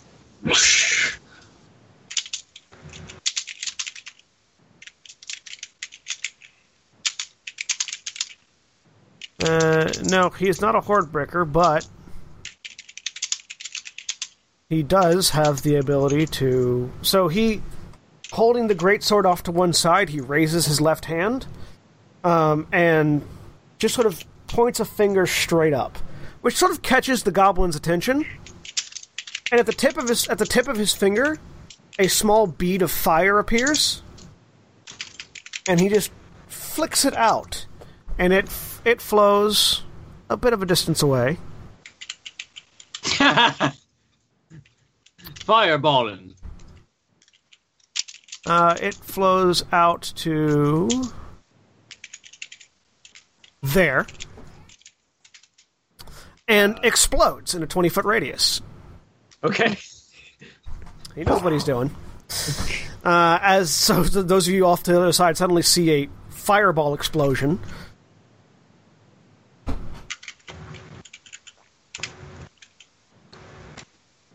That completely takes out this row of goblins and hobgoblins.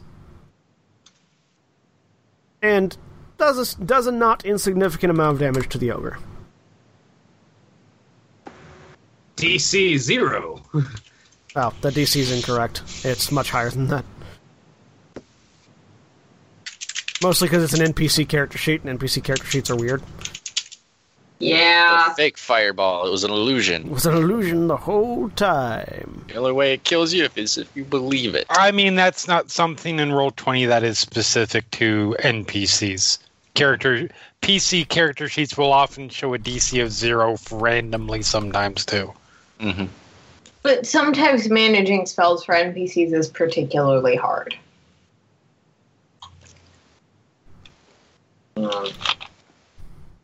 So yeah, fireball went off there, exploded, sort of evaporating goblins, hobgoblins, and burn and severely burning this ogre that's still there. Um, and that makes it Hope's turn. All right, I'm moving up. And do I have advantage? I don't know what your rules on flanking. Uh, you stuff have to be able to draw a line between yourself and another ally. Okay. the enemy. Well, If you okay. didn't move, you would Uh, still be able to. So that is that- that yeah. kind of does it. But if you where you were, you were flanking. Okay, I'm I'm moving up for flavor. Is Okay. the thing. That's fine. We'll see what happens. All right, so I have advantage and doing the same thing. And scimitar first again because we got to keep going that way. Uh, so it's a 23 Twenty-three hits. and short sword. An eleven also hits. Oh, It's an okay. ogre. Sweet. So that's Ogre AC is 9 Ogre AC is nine. plus 4, 13 points of damage. Plus, plus sneak attack. And sneak attack. And sneak attack for 2. So, what did I say? It's 9, 13, 15 total. So, how do you want to kill the ogre? Yeah. Okay. Uh huh. So slash across uh, the chest, stab, and then as he's standing there, dumbfounded and bleeding out, uh, I'm just gonna put my finger at the middle of his chest and push, so that he falls away from the other people. Yeah, so you, the, those of you around the ogre, see this Aasimar dash around, leap up, slice, stab, drop, and then look up at it, tilt her head, Uh huh. put the short sword away, reach out, and just.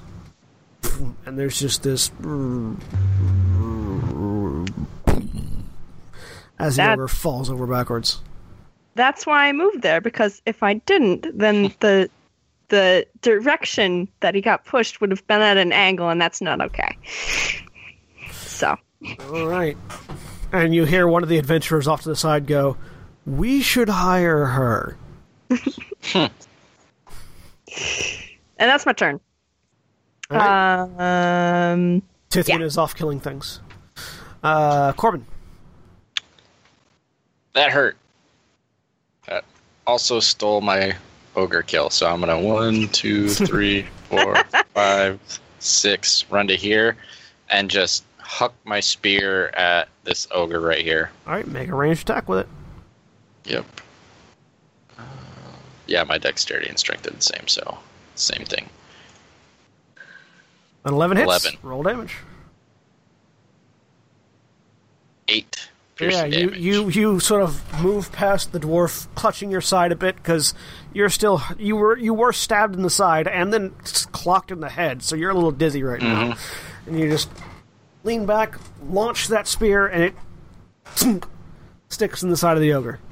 And fuck it, I'll yeah, I'll I'll go nuts. I'll action surge, and pull off one of the hand axes from my belt, and huck that as well.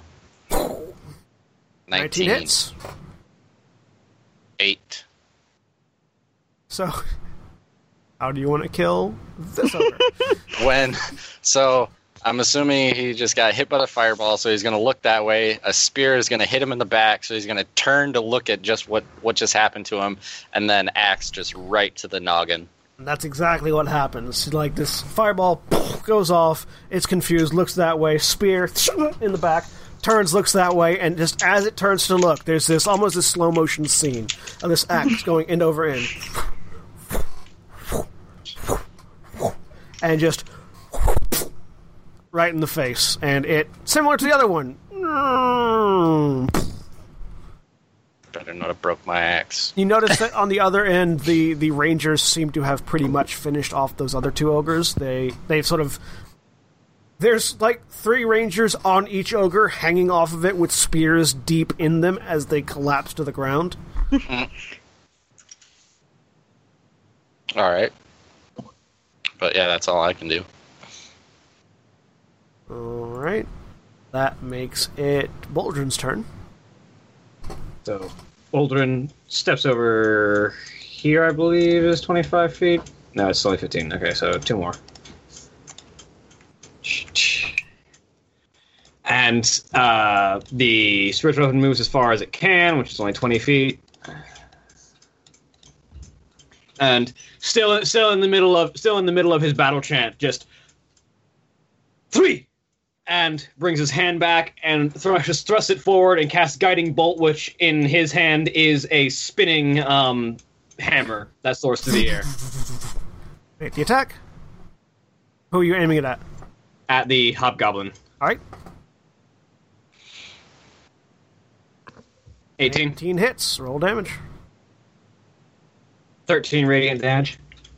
This gradient gold hammer and just goes through the, the hobgoblin's head and dissipates as the head also dissipates. the hobgoblin being dead.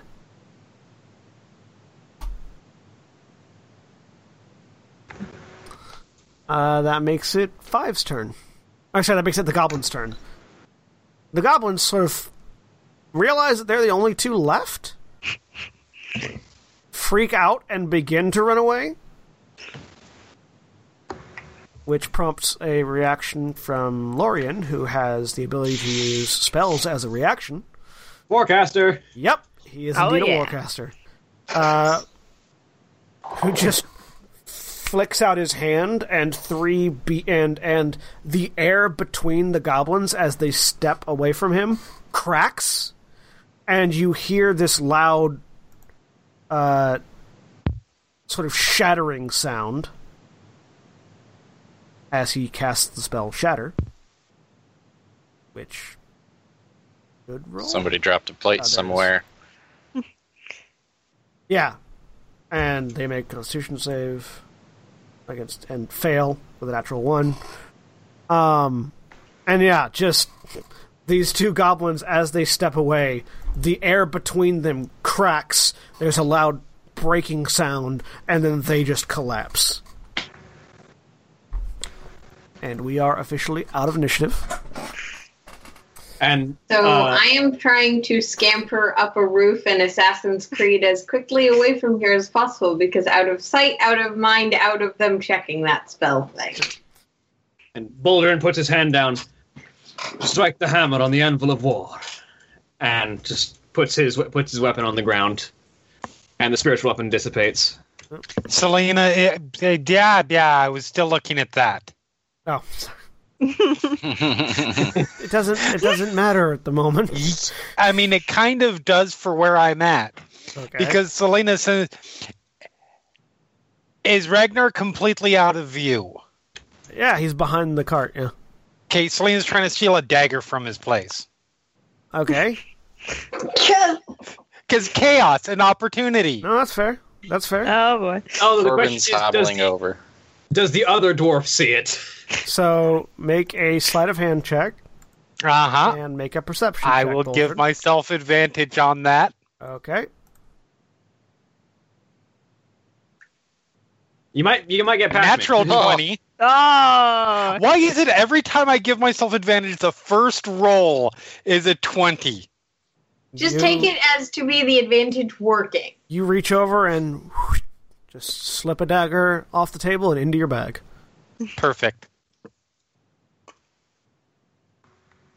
All right. So we have broken. Uh, uh, so as as the the tension dies down, and you're still hearing fighting in the distance, uh, Lorian looks around, looks at the looks at the cage, sees one missing, and just one's loose, and moves sort of like sheathes the sword, and as the rangers move to the cage, and then start moving away. Um, I'm going to need Nyx to make me a stealth check, as the others. as- That is going to be with the base stats I was checking. yes, There were yeah, on physical, this. physical, physical things are with the beast stats.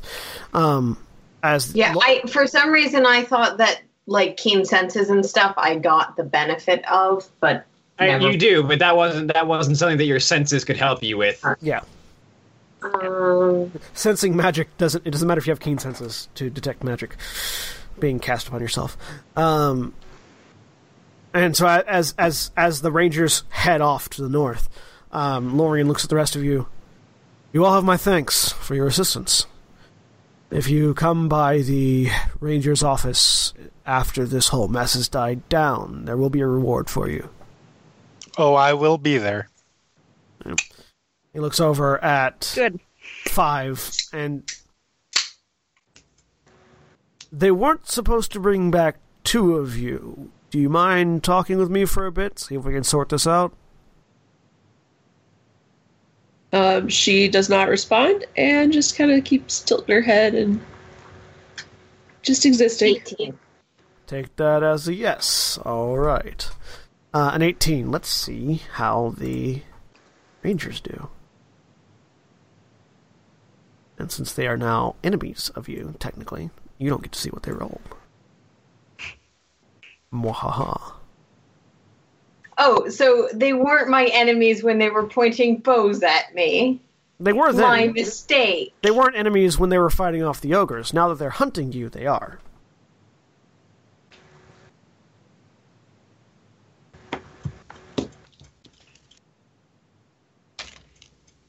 Okay. So as so are you trying to scamper up to a roof or are you trying to scamper down an alleyway or what are you trying to do? Find a nook or cranny that humanoid sized creatures couldn't reach me at, that sort of thing. Alright, yeah, so Roof you seems the obvious place, but wherever would work given the architecture. you sort of find like a drainage pipe and uh, and and scamper through it, climbing up.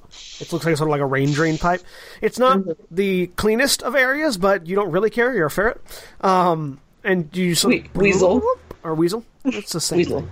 Um, It is and, not. and pop out the top, and are sort of looking down into an alleyway uh, as the rangers go past where you just climbed in. Um, sort of like their spears still out, looking for an escapee. Obviously,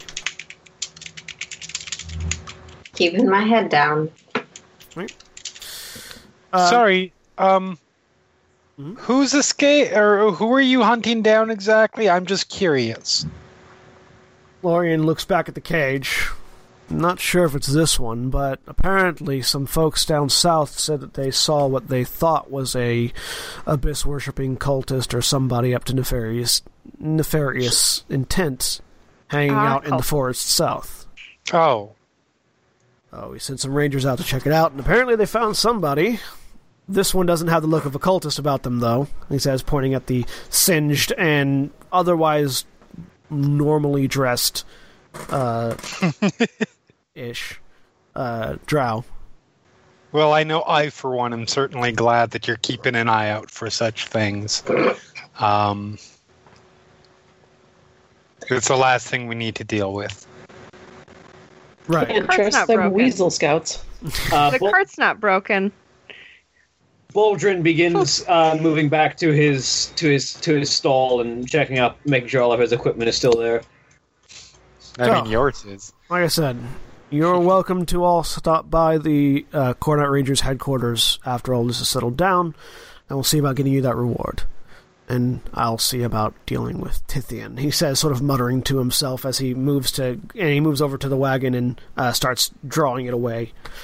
Well, I'd assume the southern gates are open now, assuming you've you found who you're looking for. At least Not- that's what the Rangers brought Uh, back. uh, over his shoulder, you hear, "Not yet. It's not." So here's an important question, Mhm. which is also why I was kind of I, I was looking at. As near as I can tell, the majority of the adventures PCs versus Goblin fight occurred in the general vicinity of where Selina had been. Mhm. So how much of her stuff is completely destroyed? So you look back, uh, and you notice that for some reason, and it may just be a quirk of the whatever it is about you, your bag is completely untouched. it's just off to one side. over. Like not even any goblin blood got on it. And there's a lot of goblin blood went flying over there. Wonderful.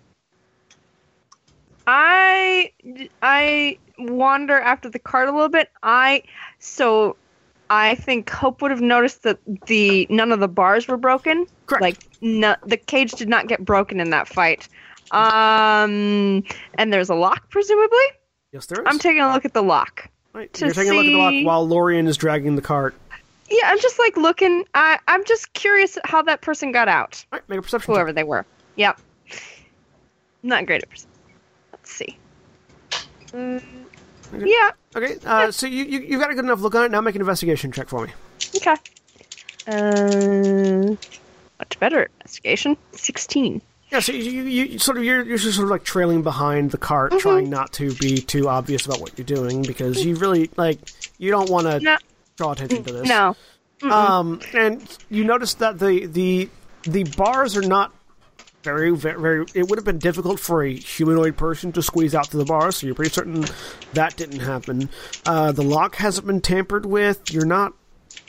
The only thing you could possibly imagine is some form of magic. Mhm. All right. I slowly stop walking. Yep. Just do do do do do. Uh huh. Meanwhile, the wagon trundle, trundle, trundle, trundle, trundle. Then I turn around. All right, Nyx, you're up on a rooftop. What are you doing? Um, so I can hold this form for an hour. Mhm. And aside from if it seems like they have a pretty good beat on where I am, perhaps trying to relocate, but probably just sticking to where I'm not. So they Not are. They are. You're you're able to see pretty pretty well from where you're at what's going on down the streets below. The rangers are not leaving the area you're in, Fuck. Um, and a couple of them have gone inside uh, various buildings. And you do hear sort of like the the call going out, and there are more rangers approaching the area. I'm gonna try and sneak to somewhere else. All right, maybe another stealth check.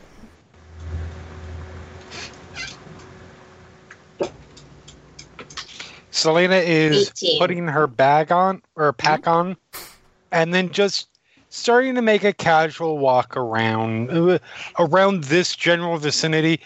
she has no way of naturally finding this escapee, so she's lo- she's trying to casually keep an eye out, see if she runs into them. Make me a perception check with disadvantage. All right. Uh, what are the rest of you doing? Well, uh, so Hope, Hope was following the cart. Selina's heard about an escapee. I'm assuming is trying to ingratiate herself with the guards, um, and is looking for an escapee. Nineteen with disadvantage, motherfuckers. That was performance. So you, Performance. Oh, shit. That was performance. Oh, I'm sorry. I'm sorry. I'm sorry. Yeah. You're correct. what would the what, Uh, would, what would the perception subtract modifier? four from be? that. Fifteen. Okay, so now you you, Never you mind. do not see. Ah, You do not God see damn it. anything. you, you, you, you're looking around. You're Small letters. You you recall that there were two. You you distinctly recall that there were two forms uh, in the cart. You you don't remember what the other one looked like very much. It was sort of shrouded in a robe the whole time, and so you're not really certain of what it was that escaped. Um, what are the rest of you doing? Korbyn's Sitting catching his in a breath. cart. So Sitting five in a is, so five is not interacting. Okay, uh, Boldrin and Korbyn. Uh, Boldrin is packing up his cart and getting ready to move over to the Cornite Rangers uh, base because he needs a bit more income anyway. Yeah. Korbyn. Korbyn's just gonna uh, sit on the nearest bench or anything that that will resemble a seat, and uh, just kind of catch his breath after he pries the uh, spear and hand axe from the, the skull and Yeah, so you, you go over and you grab the. Blood sprays all over you as you rip the uh, spear out. Similarly, when you rip the axe out. I'm gonna You take go a breather and do my short rest. You take a short rest. You can, you, yeah, you can Yeah. take a short rest. Spin your hit dice. As Boldrin goes over, clank, clank, clank, clank, ting, ting, ting, ting. And then next door you see Ragnar doing the same thing. Well, I suppose it's probably time for me to go ahead and get going back up to Underholm. A little too much excitement in the city for me right now. Too much excitement, not enough ale. You're correct on both points, lad. Well, I'll be certain to keep a to keep a bar stool open for you when you get back to Underhome. If you get back to Underhome, who knows? You might get wrapped up in some sort of crazy conspiracy theory or adventure thing. you know, as so many as so many hard-working dwarves do, and that's the excuse they give for not finishing their work that they're doing. He says, indicating the the hammer hanging off your back. well, the Forge Father's path is mysterious, and I am but the hammer on his anvil. Right. Well, good on you. I'm gonna get a beer. And he locks up the cart and wanders off to get a drink before he actually heads back. Hope. So you stop following the cart. Uh, uh-huh. Yep, I stopped. Uh, and I'm just sort of watching it go, and they're taking. Yeah. hmm Hmm.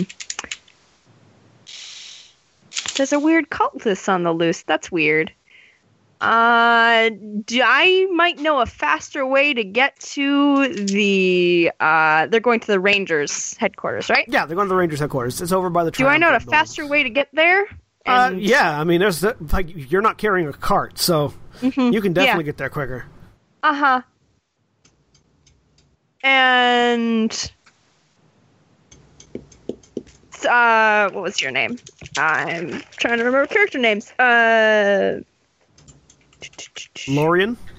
nope. Uh, not Lorian. Uh, Selina. You're not Yep. near me, are you? You were looking around. I mean, she's doing it. She is starting centrally, and, and she's going to to make a cylinder. So at this point, probably still, yes, she's probably still within sight. Hey, you, the one with the fireballs, Yes, the the flame things, and the bright, shiny, distracting objects. I'm good with. I'm, go find out? how you want to go find my- out about a cultist? I mean, Come on. there would be. Why not? Why not? I'm just curious to see what's going on. All right, let's do it. I'm gonna try and find a way to get uh, back there faster than the cart is, and find some place to spy on. Like if there's a place where they usually do like interrogations, Okay. sure. find like a window to just sort of you know sneak under and listen Make- it. So you you and, and if Selina, if you're following Hope, you both get there pretty quickly. Like it's Okay. it's- the city is large, but it takes a lot longer to get from one side of it to another with a cart than it does on foot. Mhm. Um, so you guys manage to get there pretty quickly before the cart arrives. Um, make me an investigation check, both of you, if, if both of you are looking for a good spot to sit. All right. Okay. Oop. Nope. You just sit down in the middle of the street. 18. So, I'm ready. So Hope, you're like, you know, I, the best place to sit would be inside. That, yeah, inside would be the best place to sit. It's the- Yeah. And you sort of start walking, and and Selina, you're you you realize that probably the only you're not there's not like open windows on the front of the headquarters. It's all solid brick. Yeah. Um, Selina, you figured that you're probably not going to be able to sit outside and find informa- and find out information that they're talking about on the inside. At the same time, if you were to go in, it probably would be suspicious and awkward. Um, Not if you said there's no windows on the front. Are there windows Correct. on the back? Not that you can tell. It seems like it's sort of a solid, a solid construction building with There's no, no windows anywhere. on the ground floor. No, there are That's windows. fine. I don't need the ground floor. There are windows further up. Uh, it looks like it's about a three-story building. There's windows like on the second and third story. Okay. It's not on the first. Um. So, I don't believe I can. I need windows. Nope. Or I don't need first I don't floor. need Well, it depends windows. how- You just make them. I need windows. I need first floor. I don't need first floor. That depends. How tall are the stories? You always have to ask when it's a fantasy. Uh, it's about twelve feet between the, Okay. between floor and ceiling. So I am going to I uh, I am going to to gamble a little bit and hope that I'm teleporting into a room that I don't know or that oh there's no! nobody in. Oh no! Unfortunately, I can only teleport myself. Um. Uh, but she looks over, winks, and I'm casting Misty Step. Okay. Motherfucker. So read to me what Misty Step does. Surrounded by silvery mist, you teleport up to 30 feet to an unoccupied space that you can see. Doesn't say it has to be on the ground, so if as long Oh, as I can true. see space. That's true. You can see space. All right. You and you find yourself in uh, what looks to be an armory of some kind. Oh Jesus! Ooh. Is there anybody in here with me? Not currently. The door is closed. Um, there are weapon racks, sort of like lining the walls, and armor sta armor like stands as well. And it looks like this is part armory, part locker room. There's some like personal bags and belongings on, on off to the side as well, and a closed like an like an oaken door closed in front of you. There's not much I can do in terms of finding out more information. So I'm just going to start rifling through the personal belongings. All right, make me an investigation check. okay. What are you looking for? Uh, valuable things. Okay. Drugs. Drugs would be good too. Black tar Uh, heroin. Drugs. 21. Drugs are valuable to some people. All right. Things of value, things of things that things that I could use to my personal advantage. Okay. Uh, so you find, first of all, you find about fifteen, wor- uh, 15 gold worth of coins, of various si- of various coppers, silvers, and, and gold. I'll Um. More coppers and silvers than actual gold, but about fifteen gold I'm putting them down all as gold. Yeah. Um, you find a couple of uh, gemstones. Uh, uh, you find sort of a, a, a opaque mottled blue gemstone. Uh, you find uh, sort of a gray blackish one, another slightly more light blue with bits of yellow flecks in it. Um, That's three. yeah, Okay. a couple of, not a lot. couple is two. Couple. Three or more is few. It's true. However, I'm the game master. I could have the door open and, if, and you be arrested immediately. Stop arguing with me. The couple. Okay. Couple of yes. Um, and you find a leather-bound deck of cards. Oh Do no. they, do they have naughty pictures on the back? Right now, they're bound in leather. Okay. Oh, I I thought you meant the bo- a I thought you meant the box was bound in leather. Never mind. I pocket all of that. Uh, I am not going to go out that door because that leads to certain imprisonment. Okay.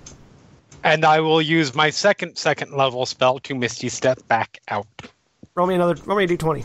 I was waiting for. Just a second. I mean, in the interest of fairness, I should point out you have a wild surge already charged. Oh, I do. That's right. You did use it. Go ahead and roll me on the wild surge table. Uh oh. 94. I am now. but I did teleport still.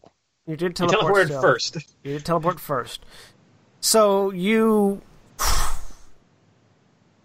And when you reform, uh, you are a large. You are now a large creature instead of a medium-sized creature. So from five foot three, how tall am I now? You went from five foot three to twelve foot six. And- okay. Oh boy.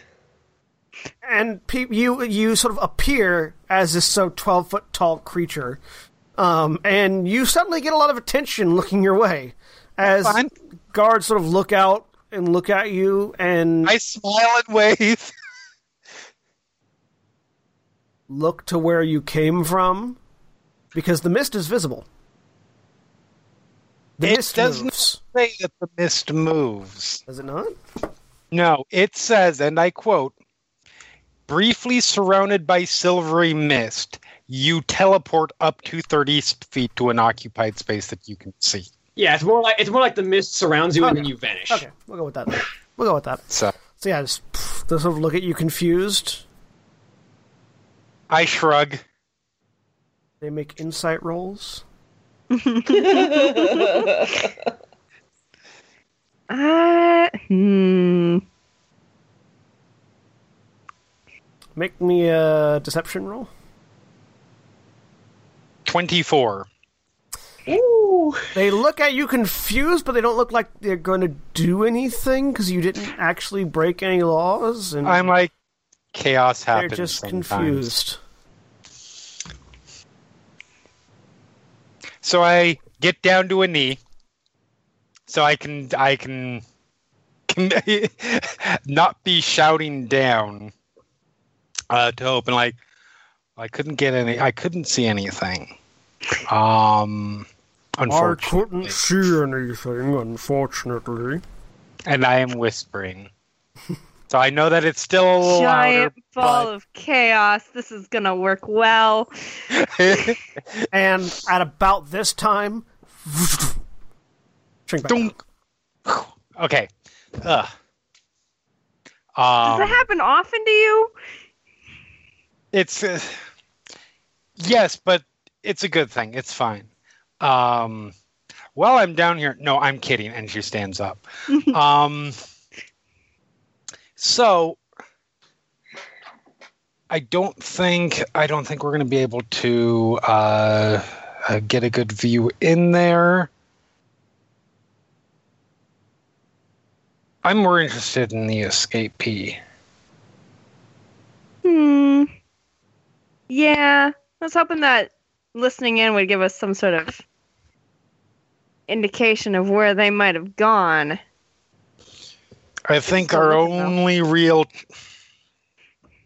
He was kind of talking as if the person who was in there wasn't didn't really have anything to do with it, though. Hmm. True. True. So let's see what we looking can find. Yep. Uh, and roughly as you guys finish that conversation, you see uh, t- uh, Lorian coming around a corner with the cart. How long does it take my cart to get there? Because I'm not I'm not like moving with an entourage. I'm just one person in a cart. Yeah, no, it- it'll take you a while to get there as well. Roughly the same amount of time it took Lorian to get there. Because you're still moving with a cart. Yeah. Um, back to Nyx. So you have managed to traverse a couple of rooftops, but you you do notice that whenever you move, the rangers seem to move with you. Like you're just sort of you feel like you're sort of just staying out of their peripheral as you're moving. Spell only lasts an hour. Um, do I see anyone that's not rangers around? Uh, yeah, there are some. There are other civilians, but they're mostly staying indoors because the city was just attacked by abyss spawn creatures. Any little kids that might find me cute? Make an investigation check with disadvantage.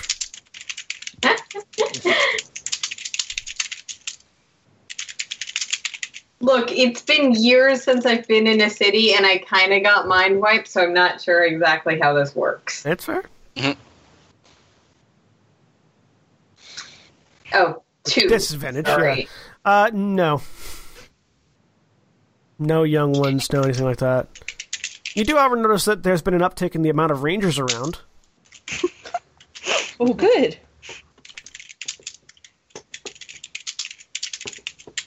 No one else like I recognize or seems more. None of those. None of those people that seem to be arguing with the Rangers when we started. Um, yeah, you, you probably see a few of them, but they they're more interested in making sure that things are locked down and not in like sort of getting in the way of the rangers. You do see you do see uh, the man clad in all black armor with with the red fringe and cloak and spear wa- uh, walking down an alleyway.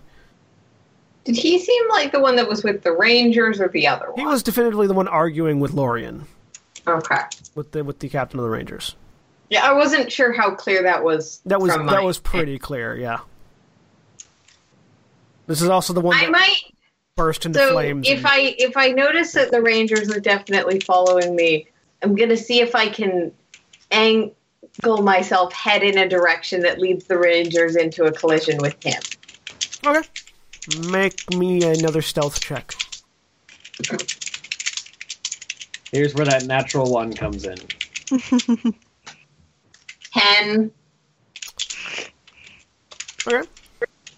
So you you figure that the, the best way to sort of lead them in that direction is to actually get down on the ground and, and go because he's not staying in alleyways. He's walking down the street. It looks like he just stepped into the alleyway to to, to like cross to another street.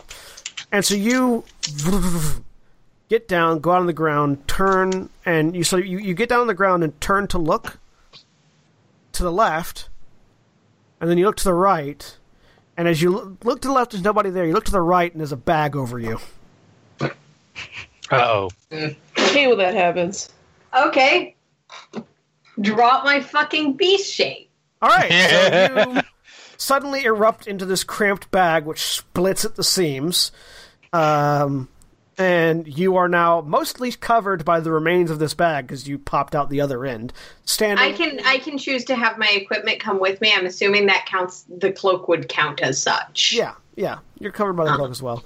Um, and yeah, you're sort of you, there's sort of three rangers there, one of whom that had tossed the bag over you, standing within arm's reach of you. So this is two counts of abduction then. Where is your city's government exactly? Two of them sort of level spears at you. Well, if you come with us, you'll find out. I don't deal with thugs. Um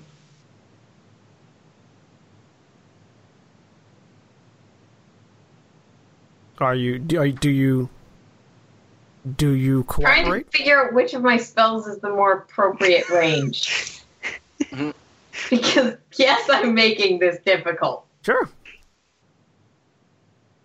And uh, you sort of like you sort of look over your shoulder as you're contemplating what you're going to do, and you do see Tithian walking past like the other end of the alleyway. Yeah, and, and I'm saying this very loudly and very Yep. explicitly. Yep. It's not showmanship so much as it is the actual truth. Um, but You know, I was saving this using with the sorcerer character, but you know what? Let's just do it now. I'm going to cast Warding Wind. What does that do? Ah. I will just flop it in the chat because I don't have the spell card quite ready yet. But A strong wind, 20 miles per hour, blows around you in a 10 foot radius and moves with you, remaining centered on you. The wind lasts for the spell's duration. The wind has the following effects it deafens you and other creatures in its area, it extinguishes unprotected flames in its area that are torch sized or smaller. The area is difficult terrain for creatures other than you. Attack rolls of ranged weapon attacks have disadvantage they pass in or out of the wind. It hedges out vapor, gas, and fog that can be dispersed by a strong wind. Alright. That's fine. So you cast the spell and the the rangers do sort of like step back as the wind explodes out from them. And one of them reaches into their bag and produces an item which is flung at you. As I am looking Oh. for the description real quick. I have an idea of what it might be. I need, Mordenkainen's magnificent prison. I need to know if this requires a attack roll or if it's a saving throw. Manners. I mean, so that I wonder if a thrown item calls as a thrown attack, It, it, it does if it is something that they have to throw. And if it's not, maybe it's a vapor, Nope, gas, nope. etc. It is a ranged attack roll, so let's see if they can hit you with disadvantage.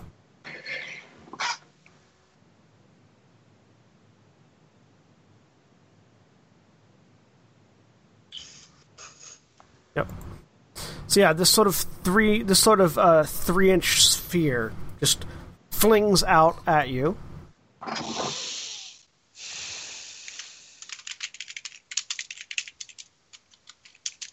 And they have disadvantage.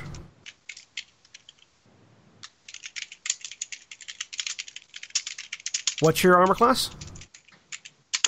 I'll call it 13.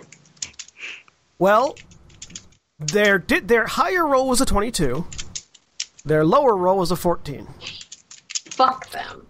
So Yeah. this wind erupts from out of you, and you sort of you sort of get this victorious feeling that yeah, you're you know you're gonna make this difficult and sort of get away from them. And as you sort of like have your hands out pushing away, this metal sphere like sort of almost comes eye to eye with you and catches your eye. And as it does, it erupts in these sort of iron bands that wrap around you, locking your arms behind you and your legs together, and you just hit the ground. Seriously. Who lets damaged, dangerous individuals wander around a city randomly abducting people? And so Tithian looks like sort of t- stops and looks down the alleyway and just hears doesn't hear you because there's deafening wind around you. I know. I But don't he- talk for other people. I talk for myself. He looks and like sort of sees this person on the ground, wind flowing, and rangers dealing with it. sighs and keeps walking. Is this? This isn't in the vicinity where we were, is Make it? perception checks, both of you. okay. Yeah. Probably not all that far away, if I'm being honest, because I did have a second plan. Apparently, I'm terrible at. Oh man, I almost. Mm, fuck it. I'm giving myself advantage, Okay. Oh no! which gives me an eight with advantage. Fortunately, it's a DC five to notice a loud explosion of wind at an alleyway nearby. Well, then Uh, it's good that I rolled because my other one was a four. Yeah, but that would have been your second roll, not your first. Yeah, I know. It's always the first roll that seems to be the one that's best. So, Just so yeah, count it as being advantagey anyway. so yeah, uh, you yeah you both hear this commotion. So there's a pause, look over at Hope, look back, and start moving in that direction. Yeah, that How sounds like long? something. What's the what's the duration of that spell, by the way? Um, I think it's concentration. Give me a second. Um, warding wind is concentration up to 10 minutes, and no, I'm not fucking dropping Alright. it unless they make me. Yeah, so you guys see this uh, trio of rangers carrying a completely bound individual in sort of like these metal bands, completely locking them and making them immobile and unable to move, um, and just carrying them out. I want to make a disputing ruling Sure. question. hmm Typically, carrying someone is encumbered, which is half speed, Yes. and the wind When- creates difficult terrain. Yes. They're moving real slow. They're not moving very fast. They they would be encumbered if only one of them was carrying you. Mm. It's a fair point. Yeah. They're still not moving So- like super fast, but they're moving. They're moving at half speed. Once we turn around the corner and see this, Yeah, you see I look over at Hope. How many are how many guards are there? three, two carrying the person and one leading the group. Um, do what you can. Do what you can about the other two, and I start walking forward with a smile. All right. What? And I'm casting charm person. Okay. No. Agent of Chaos. Roll me a d20. All right. What? I have to remind you again. I've already. I No, you have. you, you have you have already cast the spell. Yes. Mm-hmm. Roll me a d20. Okay. No, he no he has he has Tides of Chaos. He has used Tides of Chaos. I'm reminding you again. I use Yes. tides of chaos. Oh, sorry, Okay. sorry, that's right. Yeah, no, it's roll a d100. Sorry, I, I messed up. I, I said the wrong thing. I meant to say roll a d100. Okay. So I'd be 65. better at this. Um, I Up am to three creatures you- nearest person. Oh no, up to three. 65. Up to three creatures you choose within 30 feet of you take 4d10 lightning damage.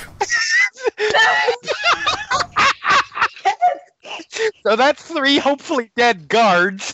Oh Suddenly no. chain lightning. Roll 4d10. Now we're gonna be on the run. That's gonna be a whole thing. Chaotic neutral So- motherfuckers. You cast you cast charm person, but it doesn't matter because the person then takes lightning damage. Hey fellas, how are you, Shazam? I'm rolling this three times. Uh, no, roll once. Well, there's No, my 23 lightning damage to th- to three people. You're So- potentially injured in the previous fight, So not with me, but with the goblins. lightning strikes. By the way, they're holding the person wrapped in iron. So Nyx also takes 23 points of damage. So I am unconscious. All right, the wind drops. Okay. As the wind drops, the guards get hit by lightning, identify the person that was walking towards them, and another one of these spheres comes flying out. They no longer have disadvantage because the wind is gone. This game Okay. is going to be called Sorry. Everyone Gets Arrested and No Adventures Happen Ever. Except for Korbyn, because that's he's part of the yeah. adventuring guild. What's your AC? You're- It's Uh, fine. currently, my AC is. Is it, is it higher than 21? No. Okay. Uh, Persuade. so you walk forward, raise your hand, cast your spell, lightning strikes, you get hit with a ball, and become very similarly wrapped up like the other person that you saw and hit the ground. Okay. Uh, so I wasn't with her, officers. Make a You were check. so clearly with me. Make a deception check with disadvantage. Oh, this when is gonna does be the great. lawful neutral cleric walk around the corner? Hang on. Thank you for, thank you for saving me, officers. I was so scared she was going to cast that same lightning thing on me, officers. Thank you. Fortunately, there are three of them, and they each have one. So, I, as I'm bound, I call it. I did not intend to attack you. your your armor class is eleven, right? Fully are. yeah, it's terrible.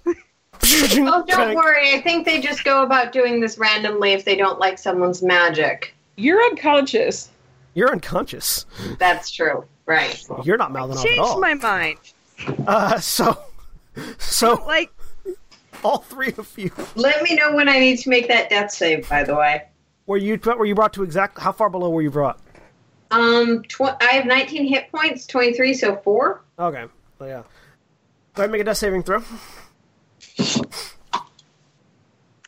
This one's going to be Fine. called Some As- People Go to Prison and Erin Makes a New Character. Nyx dies. Episode That's one.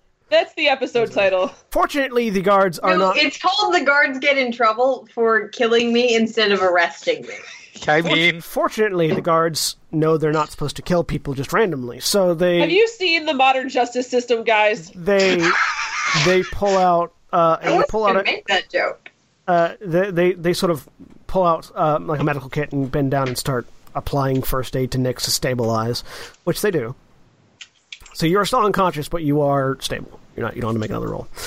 Um, and Boldrin, right about now, you're rolling around the corner as you see three guards lugging three people wrapped up in iron bands down the street. I did. Dying heavily the entire time. I, I, I look at the three guards and they look like they just got zapped by lightning. They do, yes. I just look at them. Rangers, you all right? You need the ministrations of a cleric. That would be nice, yes. Right, right, right. Give me one moment, and I just I use my my my remaining first level spell slots and just cast cure wounds on each of them once. Yeah, okay, that, that that's enough. Thank you for siding with our oppressors.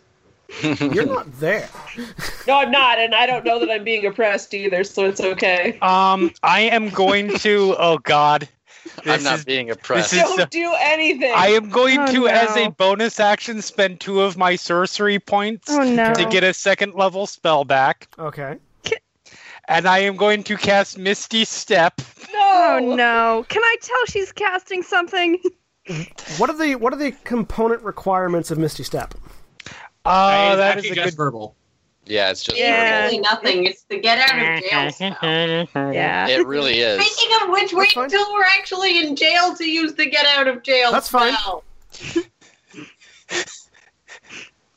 Selina does not d- doesn't make good judgment calls. Make me a Constitution I saving throw.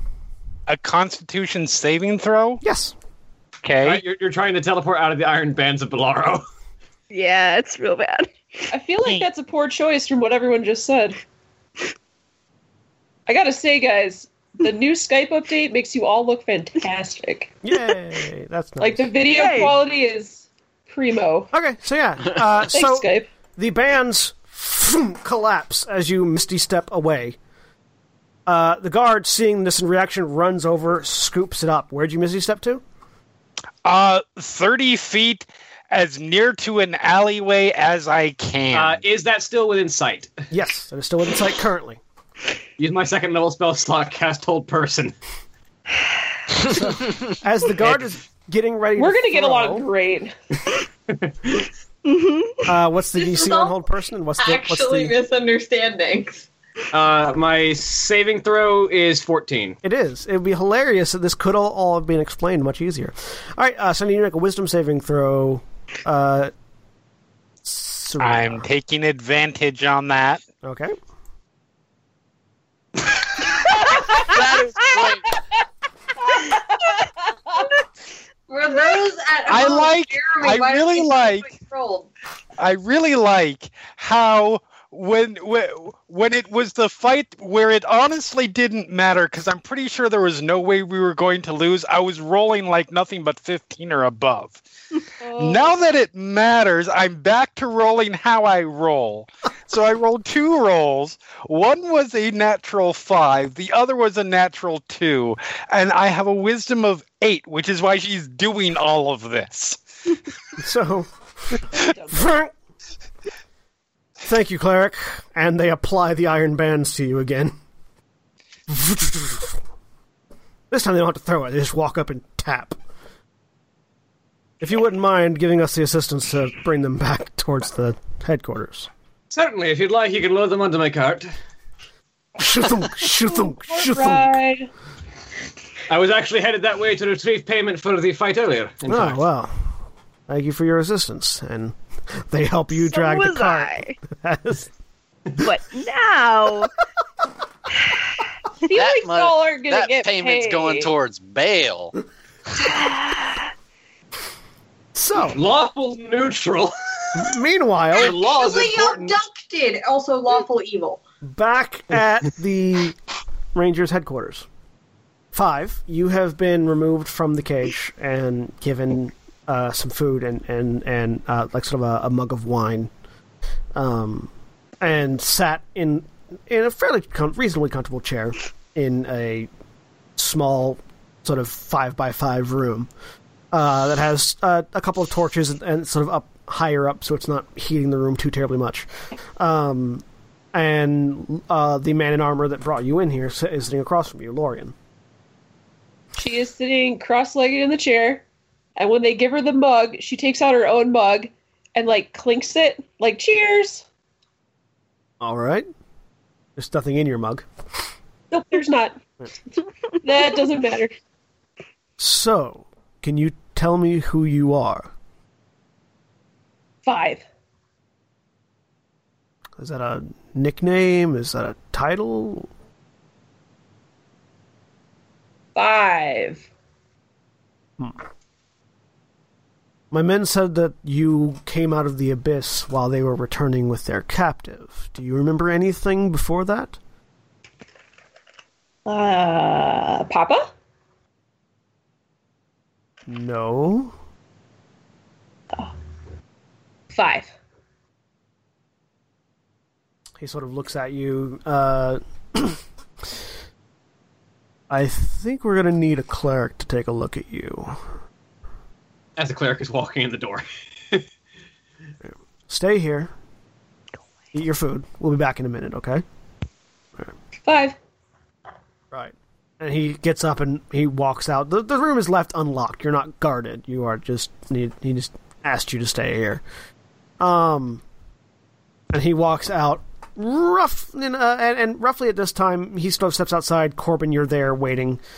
Ah, yes. What's the food? What's the food, by the way? It is a like a leg of lamb, uh, a leg of Okay. lamb and some bread and cheese, Okay.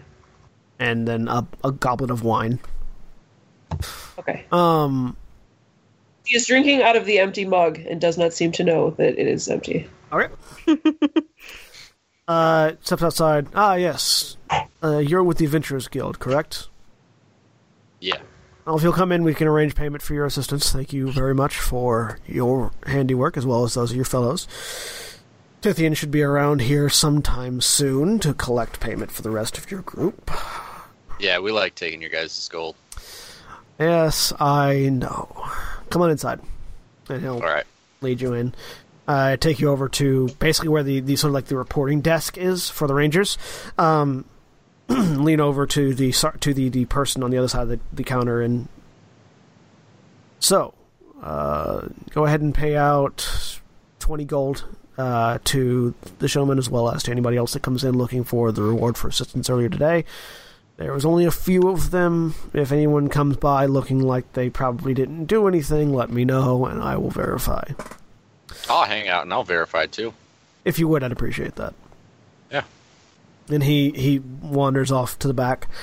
Uh, a little while later, Tithian appears. Tif- Tithian arrives, uh, walking in the door, spear sort of like resting on his shoulder. This guy wasn't there. Tithian I looks say over. at you. No, actually, you're right. I wasn't. Um, I left and proceeded to end the rampages of other monsters elsewhere in the city. But yeah, no, that's what I said. thank you for verifying. Is Lorian already here?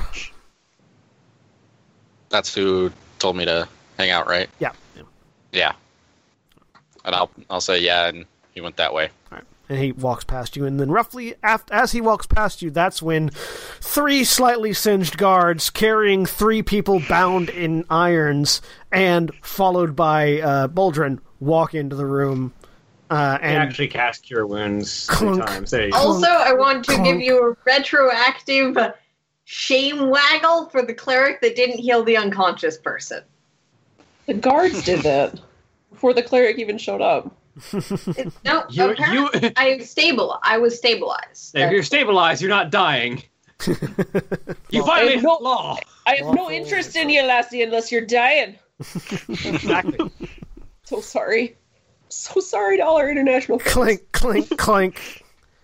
Uh, they they walk over to the desk. Three for Captain Lorian. One was the escapee from earlier in the morning. The other two assaulted assaulted rangers. I'm innocent. I assaulted no one. You hit us with did. lightning bolts. I did not cast anything lightning oriented. It just happened. It just happened all over the three of us and our captive. Yeah, that was really unfortunate, but it How obvious? but is that I dagger, by the way, didn't Selina? do it. Huh? How, obvious is that dagger, by the way, Selina, that you that you recently grabbed? Um, it's in my pack with, or prob- it might even be on my belt with the other two. So There's a bunch of bars. You can make an you can don't make a perception check with disadvantage because she's kind of wrapped up in iron.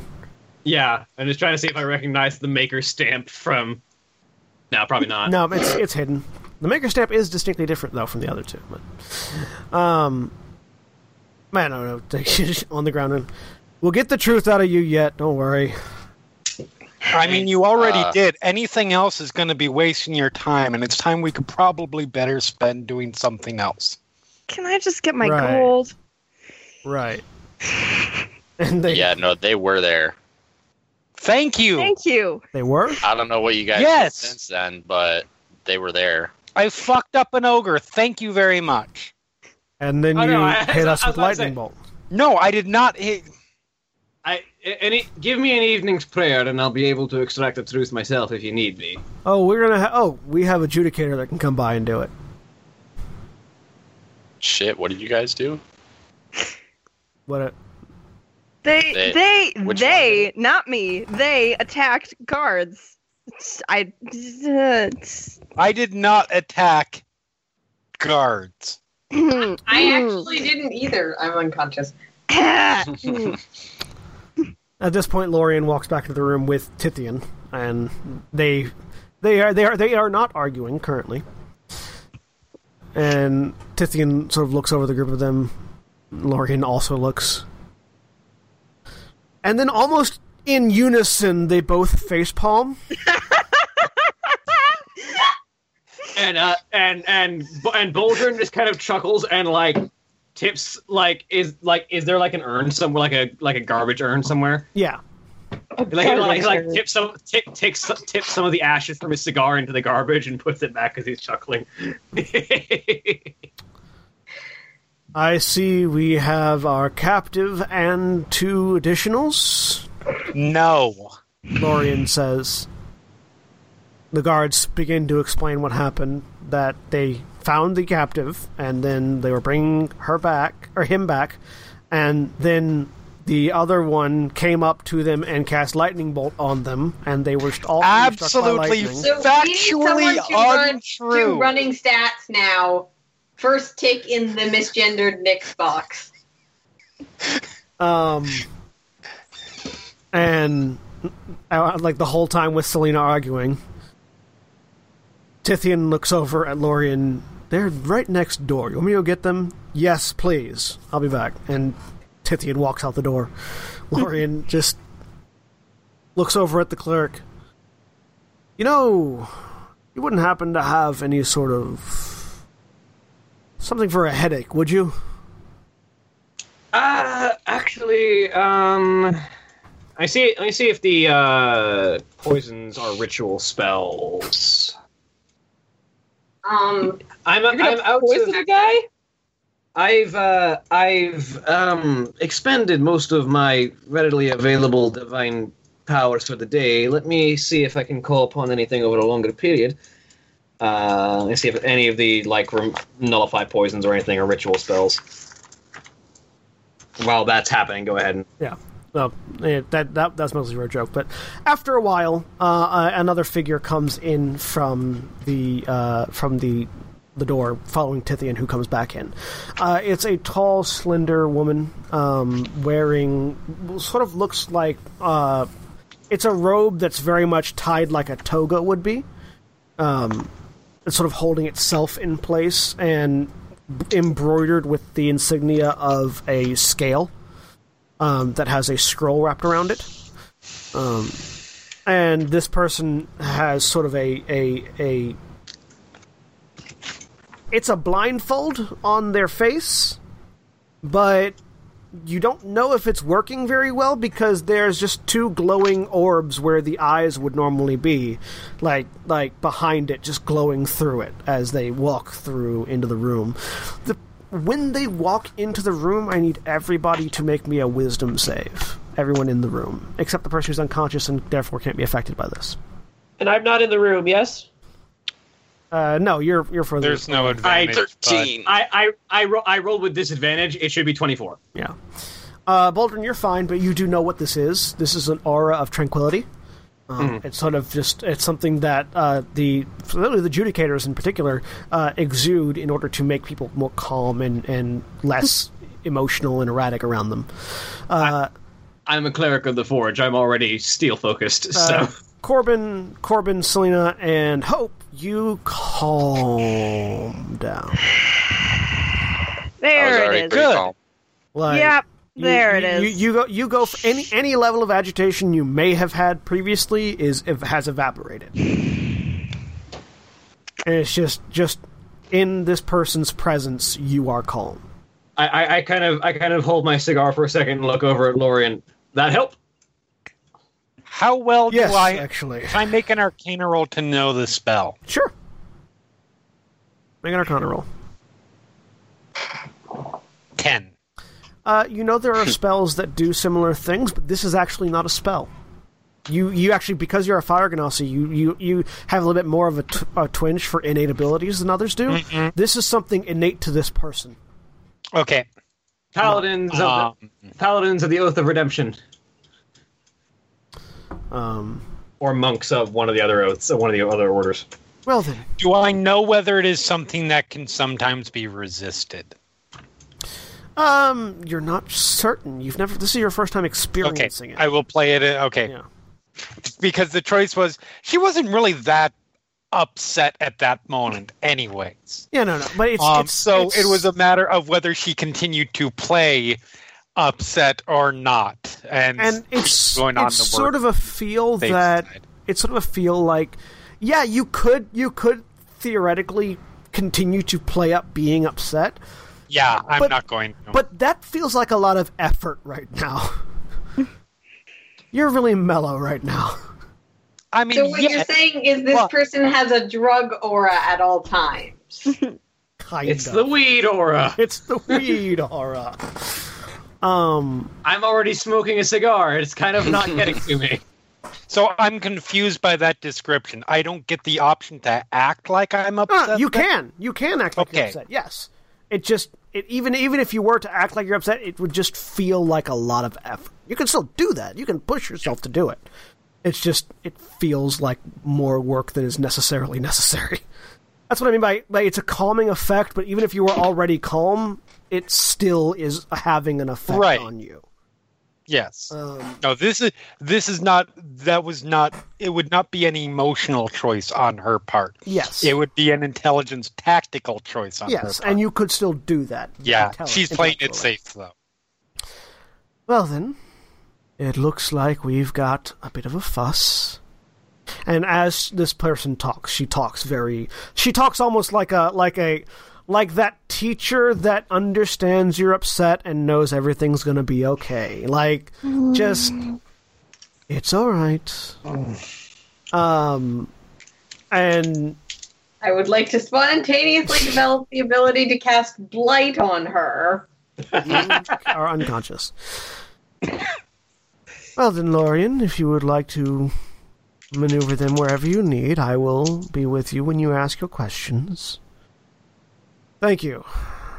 And uh, he, they proceed to the, the guards proceed to carry you guy, the three of you that are in shackles, into individual rooms. Okay. Um, and then he goes first to the one with Selina in it because Selina is the one that does the more immediate threat. Um, he sits down. She, she comes in behind. The door closes. He Uh-huh. He, reaches over and uh, mutters a phrase and punches a thing on and like po- pokes Ugh. part of the part of the bands and they form back into a ball. He Thank you. it. You're welcome. If you wouldn't mind having a seat. Yes. What's in his bag? Sits down. I'm High Captain Lorian of the Cornite Rangers. Yes. I'm. Yes. Uh, my name is Selina. So, The pleasure. would you mind explaining what happened that got you in that mess? So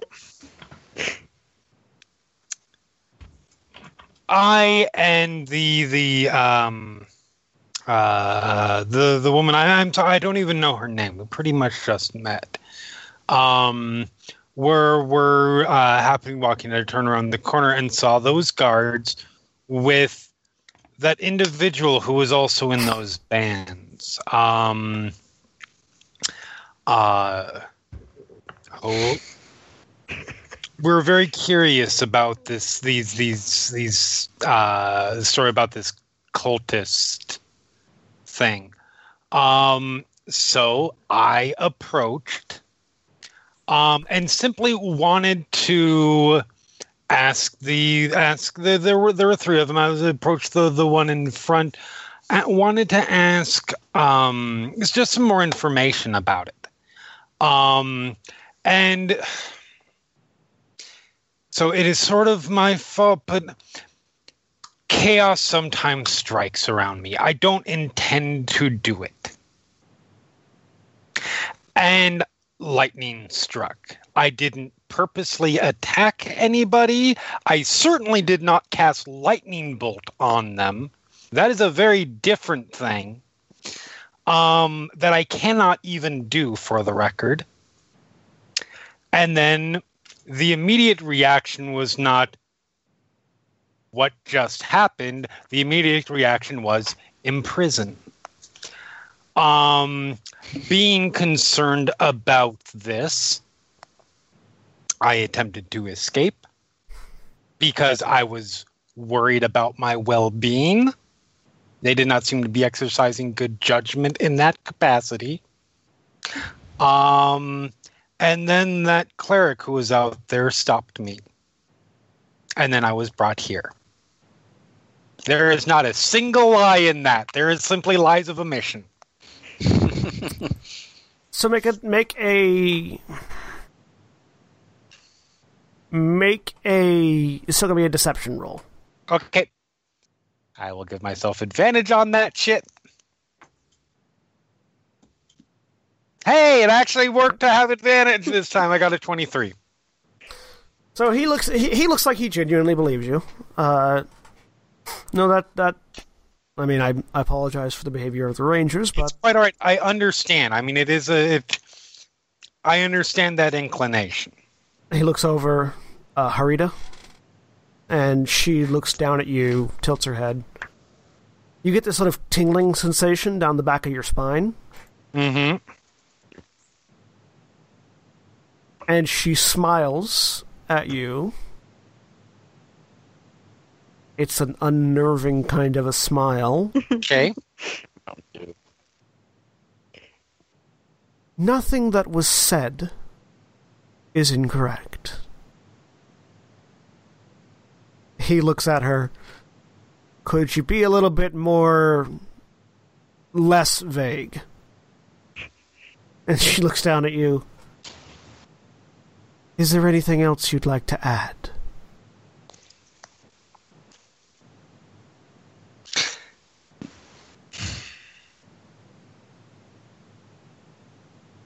Well, I was concerned that approaching the guards, they might have been hostile. So I did happen to cast, try attempt to cast a charm spell. I don't know if it even worked. That is the entirety of the truth. Thank you, Harita.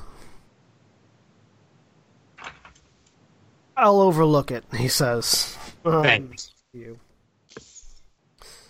And I certainly understand why you would want to, what with the chaos in the city streets recently. Yeah.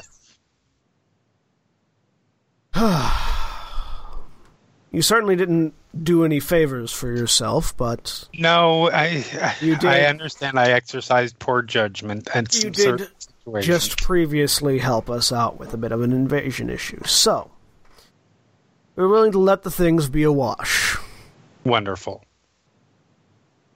with a catch. Yes. Once I get the rest of your friends, acquaintances, statements, I'll Mhm. explain it to you. I'll have some men bring in some food if you'd like. Otherwise, you can stay here, go back out to the lobby. Just don't leave the building. Wonder. I will. I will. You know what? I am perfectly comfortable staying here.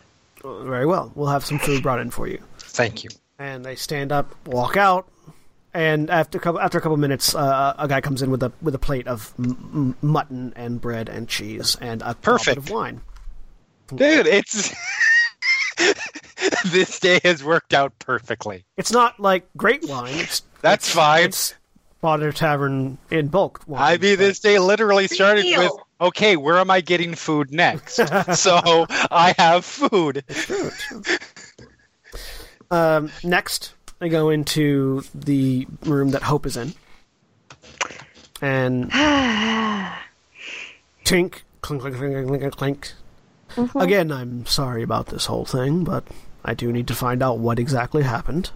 Mm-hmm. So, if, uh, I am High Captain Lorian of the Cornite Rangers. This is Harita, the Ebony Judicator of the Triumvirate. Please, If you would- please. Please explain, in your own words, what happened that led you here. I. So I was. We were just going along, trying to figure out. We, me, and that other individual, had decided that we had heard you talking about uh, the cultist that had gotten loose, and that seemed like not a good thing. So we decided to help. And in that process, we uh we're trying to track them down the uh him yeah him uh down uh and we heard an explosion went to go investigate and she told me to attack two of your guards I did not say that. yes you did You're I not said- there. No, no, yes I know. did You're not I know. I'm not there. Yeah. She told she told me to attack two of the guards and i was not going to. And then lightning struck and chaos erupted and i got caught up in it. I am innocent. Make a persuasion roll. all right. I'm bad at persuasion. Oh i'm actually no it's not terrible. It's not great but it's not terrible. Yes So he sort of like leans back in his chair while you're talking because he wasn't expecting such an energetic outburst. Mhm. Like, um, I am sorry, Arita? And Arita looks down at you, tilts her head. You feel this tingling down the back of your spine.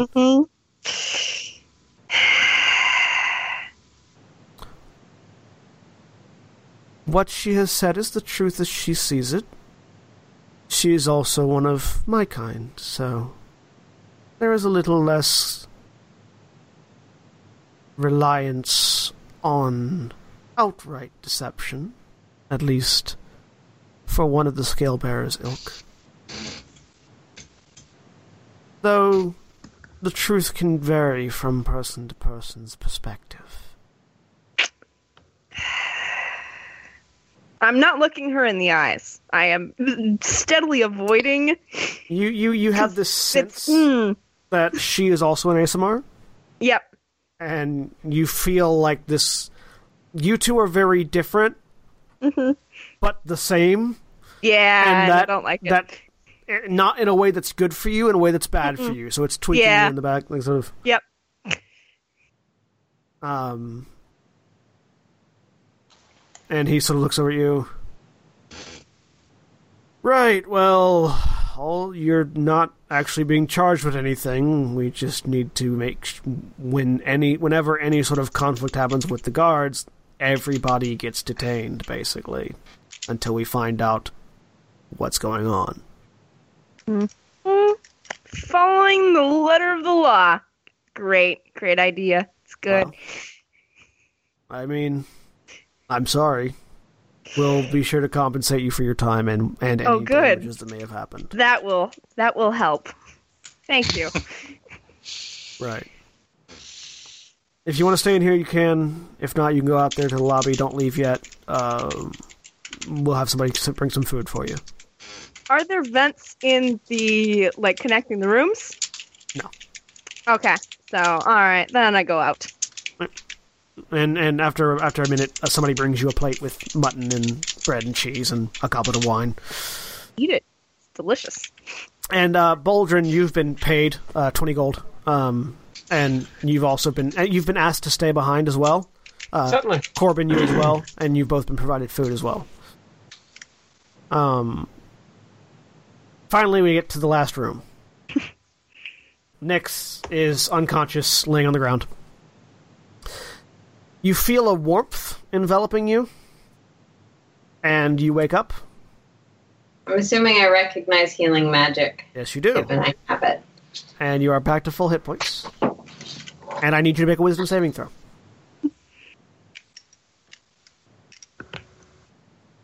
There's one thing I'm good at. Fifteen. You all that sort of like indignation and irritation and any sort of emotional highs or lows you had been feeling previously have been centered into a sort of mellow calm. Okay. First thing I do, I realize I'm not actually panicking, but just sort of instinctively check in on sort of the inside of me, see if that is using this as an opportunity to burst out. The sort of that roiling feeling inside that you have also seems to have been mellowed. As long as it didn't fuck up me without fucking up that thing, I'm fine. Um, Hello there. And uh, if you'd like to take a seat, he says, indicating the chair next to you. John, I'm going to direct your attention to whispers if it's relevant. yes, yes I saw. Cool. So,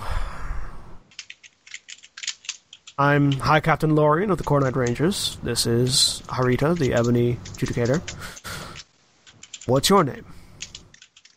Nyx. And I believe you're the one that we were looking for previously. We had received reports that there was suspicious characters operating in the southern woods down along the river. Potentially Abyssian cultists that sought to bring harm to outlying villages. And we went to investigate. Well, that sounds like a fine excuse to abduct someone. I'm kidding. No, it doesn't. My guards appear to have found you. Would you care to? Yes, at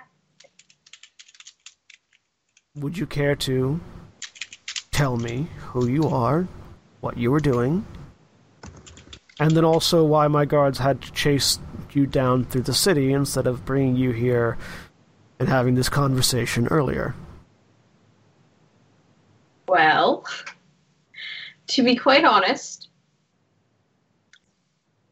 this started when your god found me while I was bathing and decided the appropriate thing to do was was catcall and put me at with arrow point. Then put me in a cage and drag me on down onto your city, which probably I would imagine is not a great idea. I was living my life quite contentedly out of the way of the people that want to kill me. Why would Then anyone you want to kill you? decide to drag me towards the city. well, weren't you looking for this worshippers? Not worship the thing, of course. It's, it's a natural phenomenon, not a god.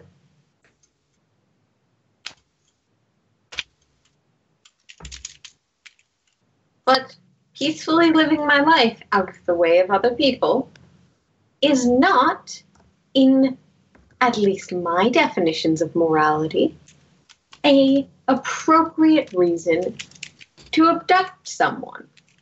So when the abyss struck back, um, that I'm not entirely sure if that was my fault. I do apologize if it was. I decided to leave because there was no reason for you to, as I said, abduct me. Twice. And then I'm not entirely sure if you fried me or if that was someone else. I believe that would have been the work of our wild magic sorcerer that accidentally lit up both you and my guards. Sorry. Mm. When he looks over at Harita who looks at you, tilts her head. You also feel that tingly sensation down your spine. And as she takes a bit longer with you, He didn't make attempts not to lie. Much of what he said was the truth, but he used sarcasm. He did other things. I as she takes a slightly longer time with you, that's where we're going to end for the night. and we will pick up with this conversation next week on more Gran Terra Rebirth. So, we have been Final Show Films, which is a wide variety of content every day of the week. You can check us out on our website at finalshowfilms.com. You can also check us out on our Patreon page at patreon.com slash fsfilms. If you'd like to support us financially, you can do so there. Thank you to all of our patrons, especially our $25 tier supporters, Chris Comfort, Antitonic, and Cat Waterflame. Thank you all for your support. Um, also, if you're watching on Twitch, be sure to uh, you know you can feel free to subscribe. If you, especially if you have Twitch Prime, you get a free subscription. Uh, you can you can throw our way. We appreciate that. You can also throw bits our way if you are a bit harvester, and be sure to let folks know to follow us here because once we get we are currently Twitch affiliates. Uh, once we get to uh, 500 followers, we get to become Twitch partners, which means we get a bigger chunk of change from our subscribers and bits. So pass the word around. We like that. Also feel free to throw money our way on our Patreon page because that helps us do all the things we like to do and all the things we want to do. So, uh, also, I'd like to thank the folks over at 411mania.com. Jeremy, tell the good folks out there about 411mania.com. Uh, 411mania.com is a site that caters to all sorts of pop culture interests, basically everything you could be interested in uh, in that respect. If you want to know the latest, uh, uh, see read reviews of the latest comic books that come out every Wednesday, we've got a column that does that. Uh, if you want to know uh, uh, which truly fantastic show Netflix has just renewed for a second season. We've got that on the site. Uh, we cover movies, television, comic books, music, video games, wrestling, mixed martial arts. Uh, heading into SummerSlam next weekend, we're going to have a ton of news on that and live coverage. Um, and of course, all the stuff that Final Show Films does. Uh, it's 411mania.com. And we appreciate that. And if you're watching on YouTube, be sure to like, comment, and subscribe below. And we will see you all next time. Say goodbye, everybody. Later. Bye. Bye. Goodbye.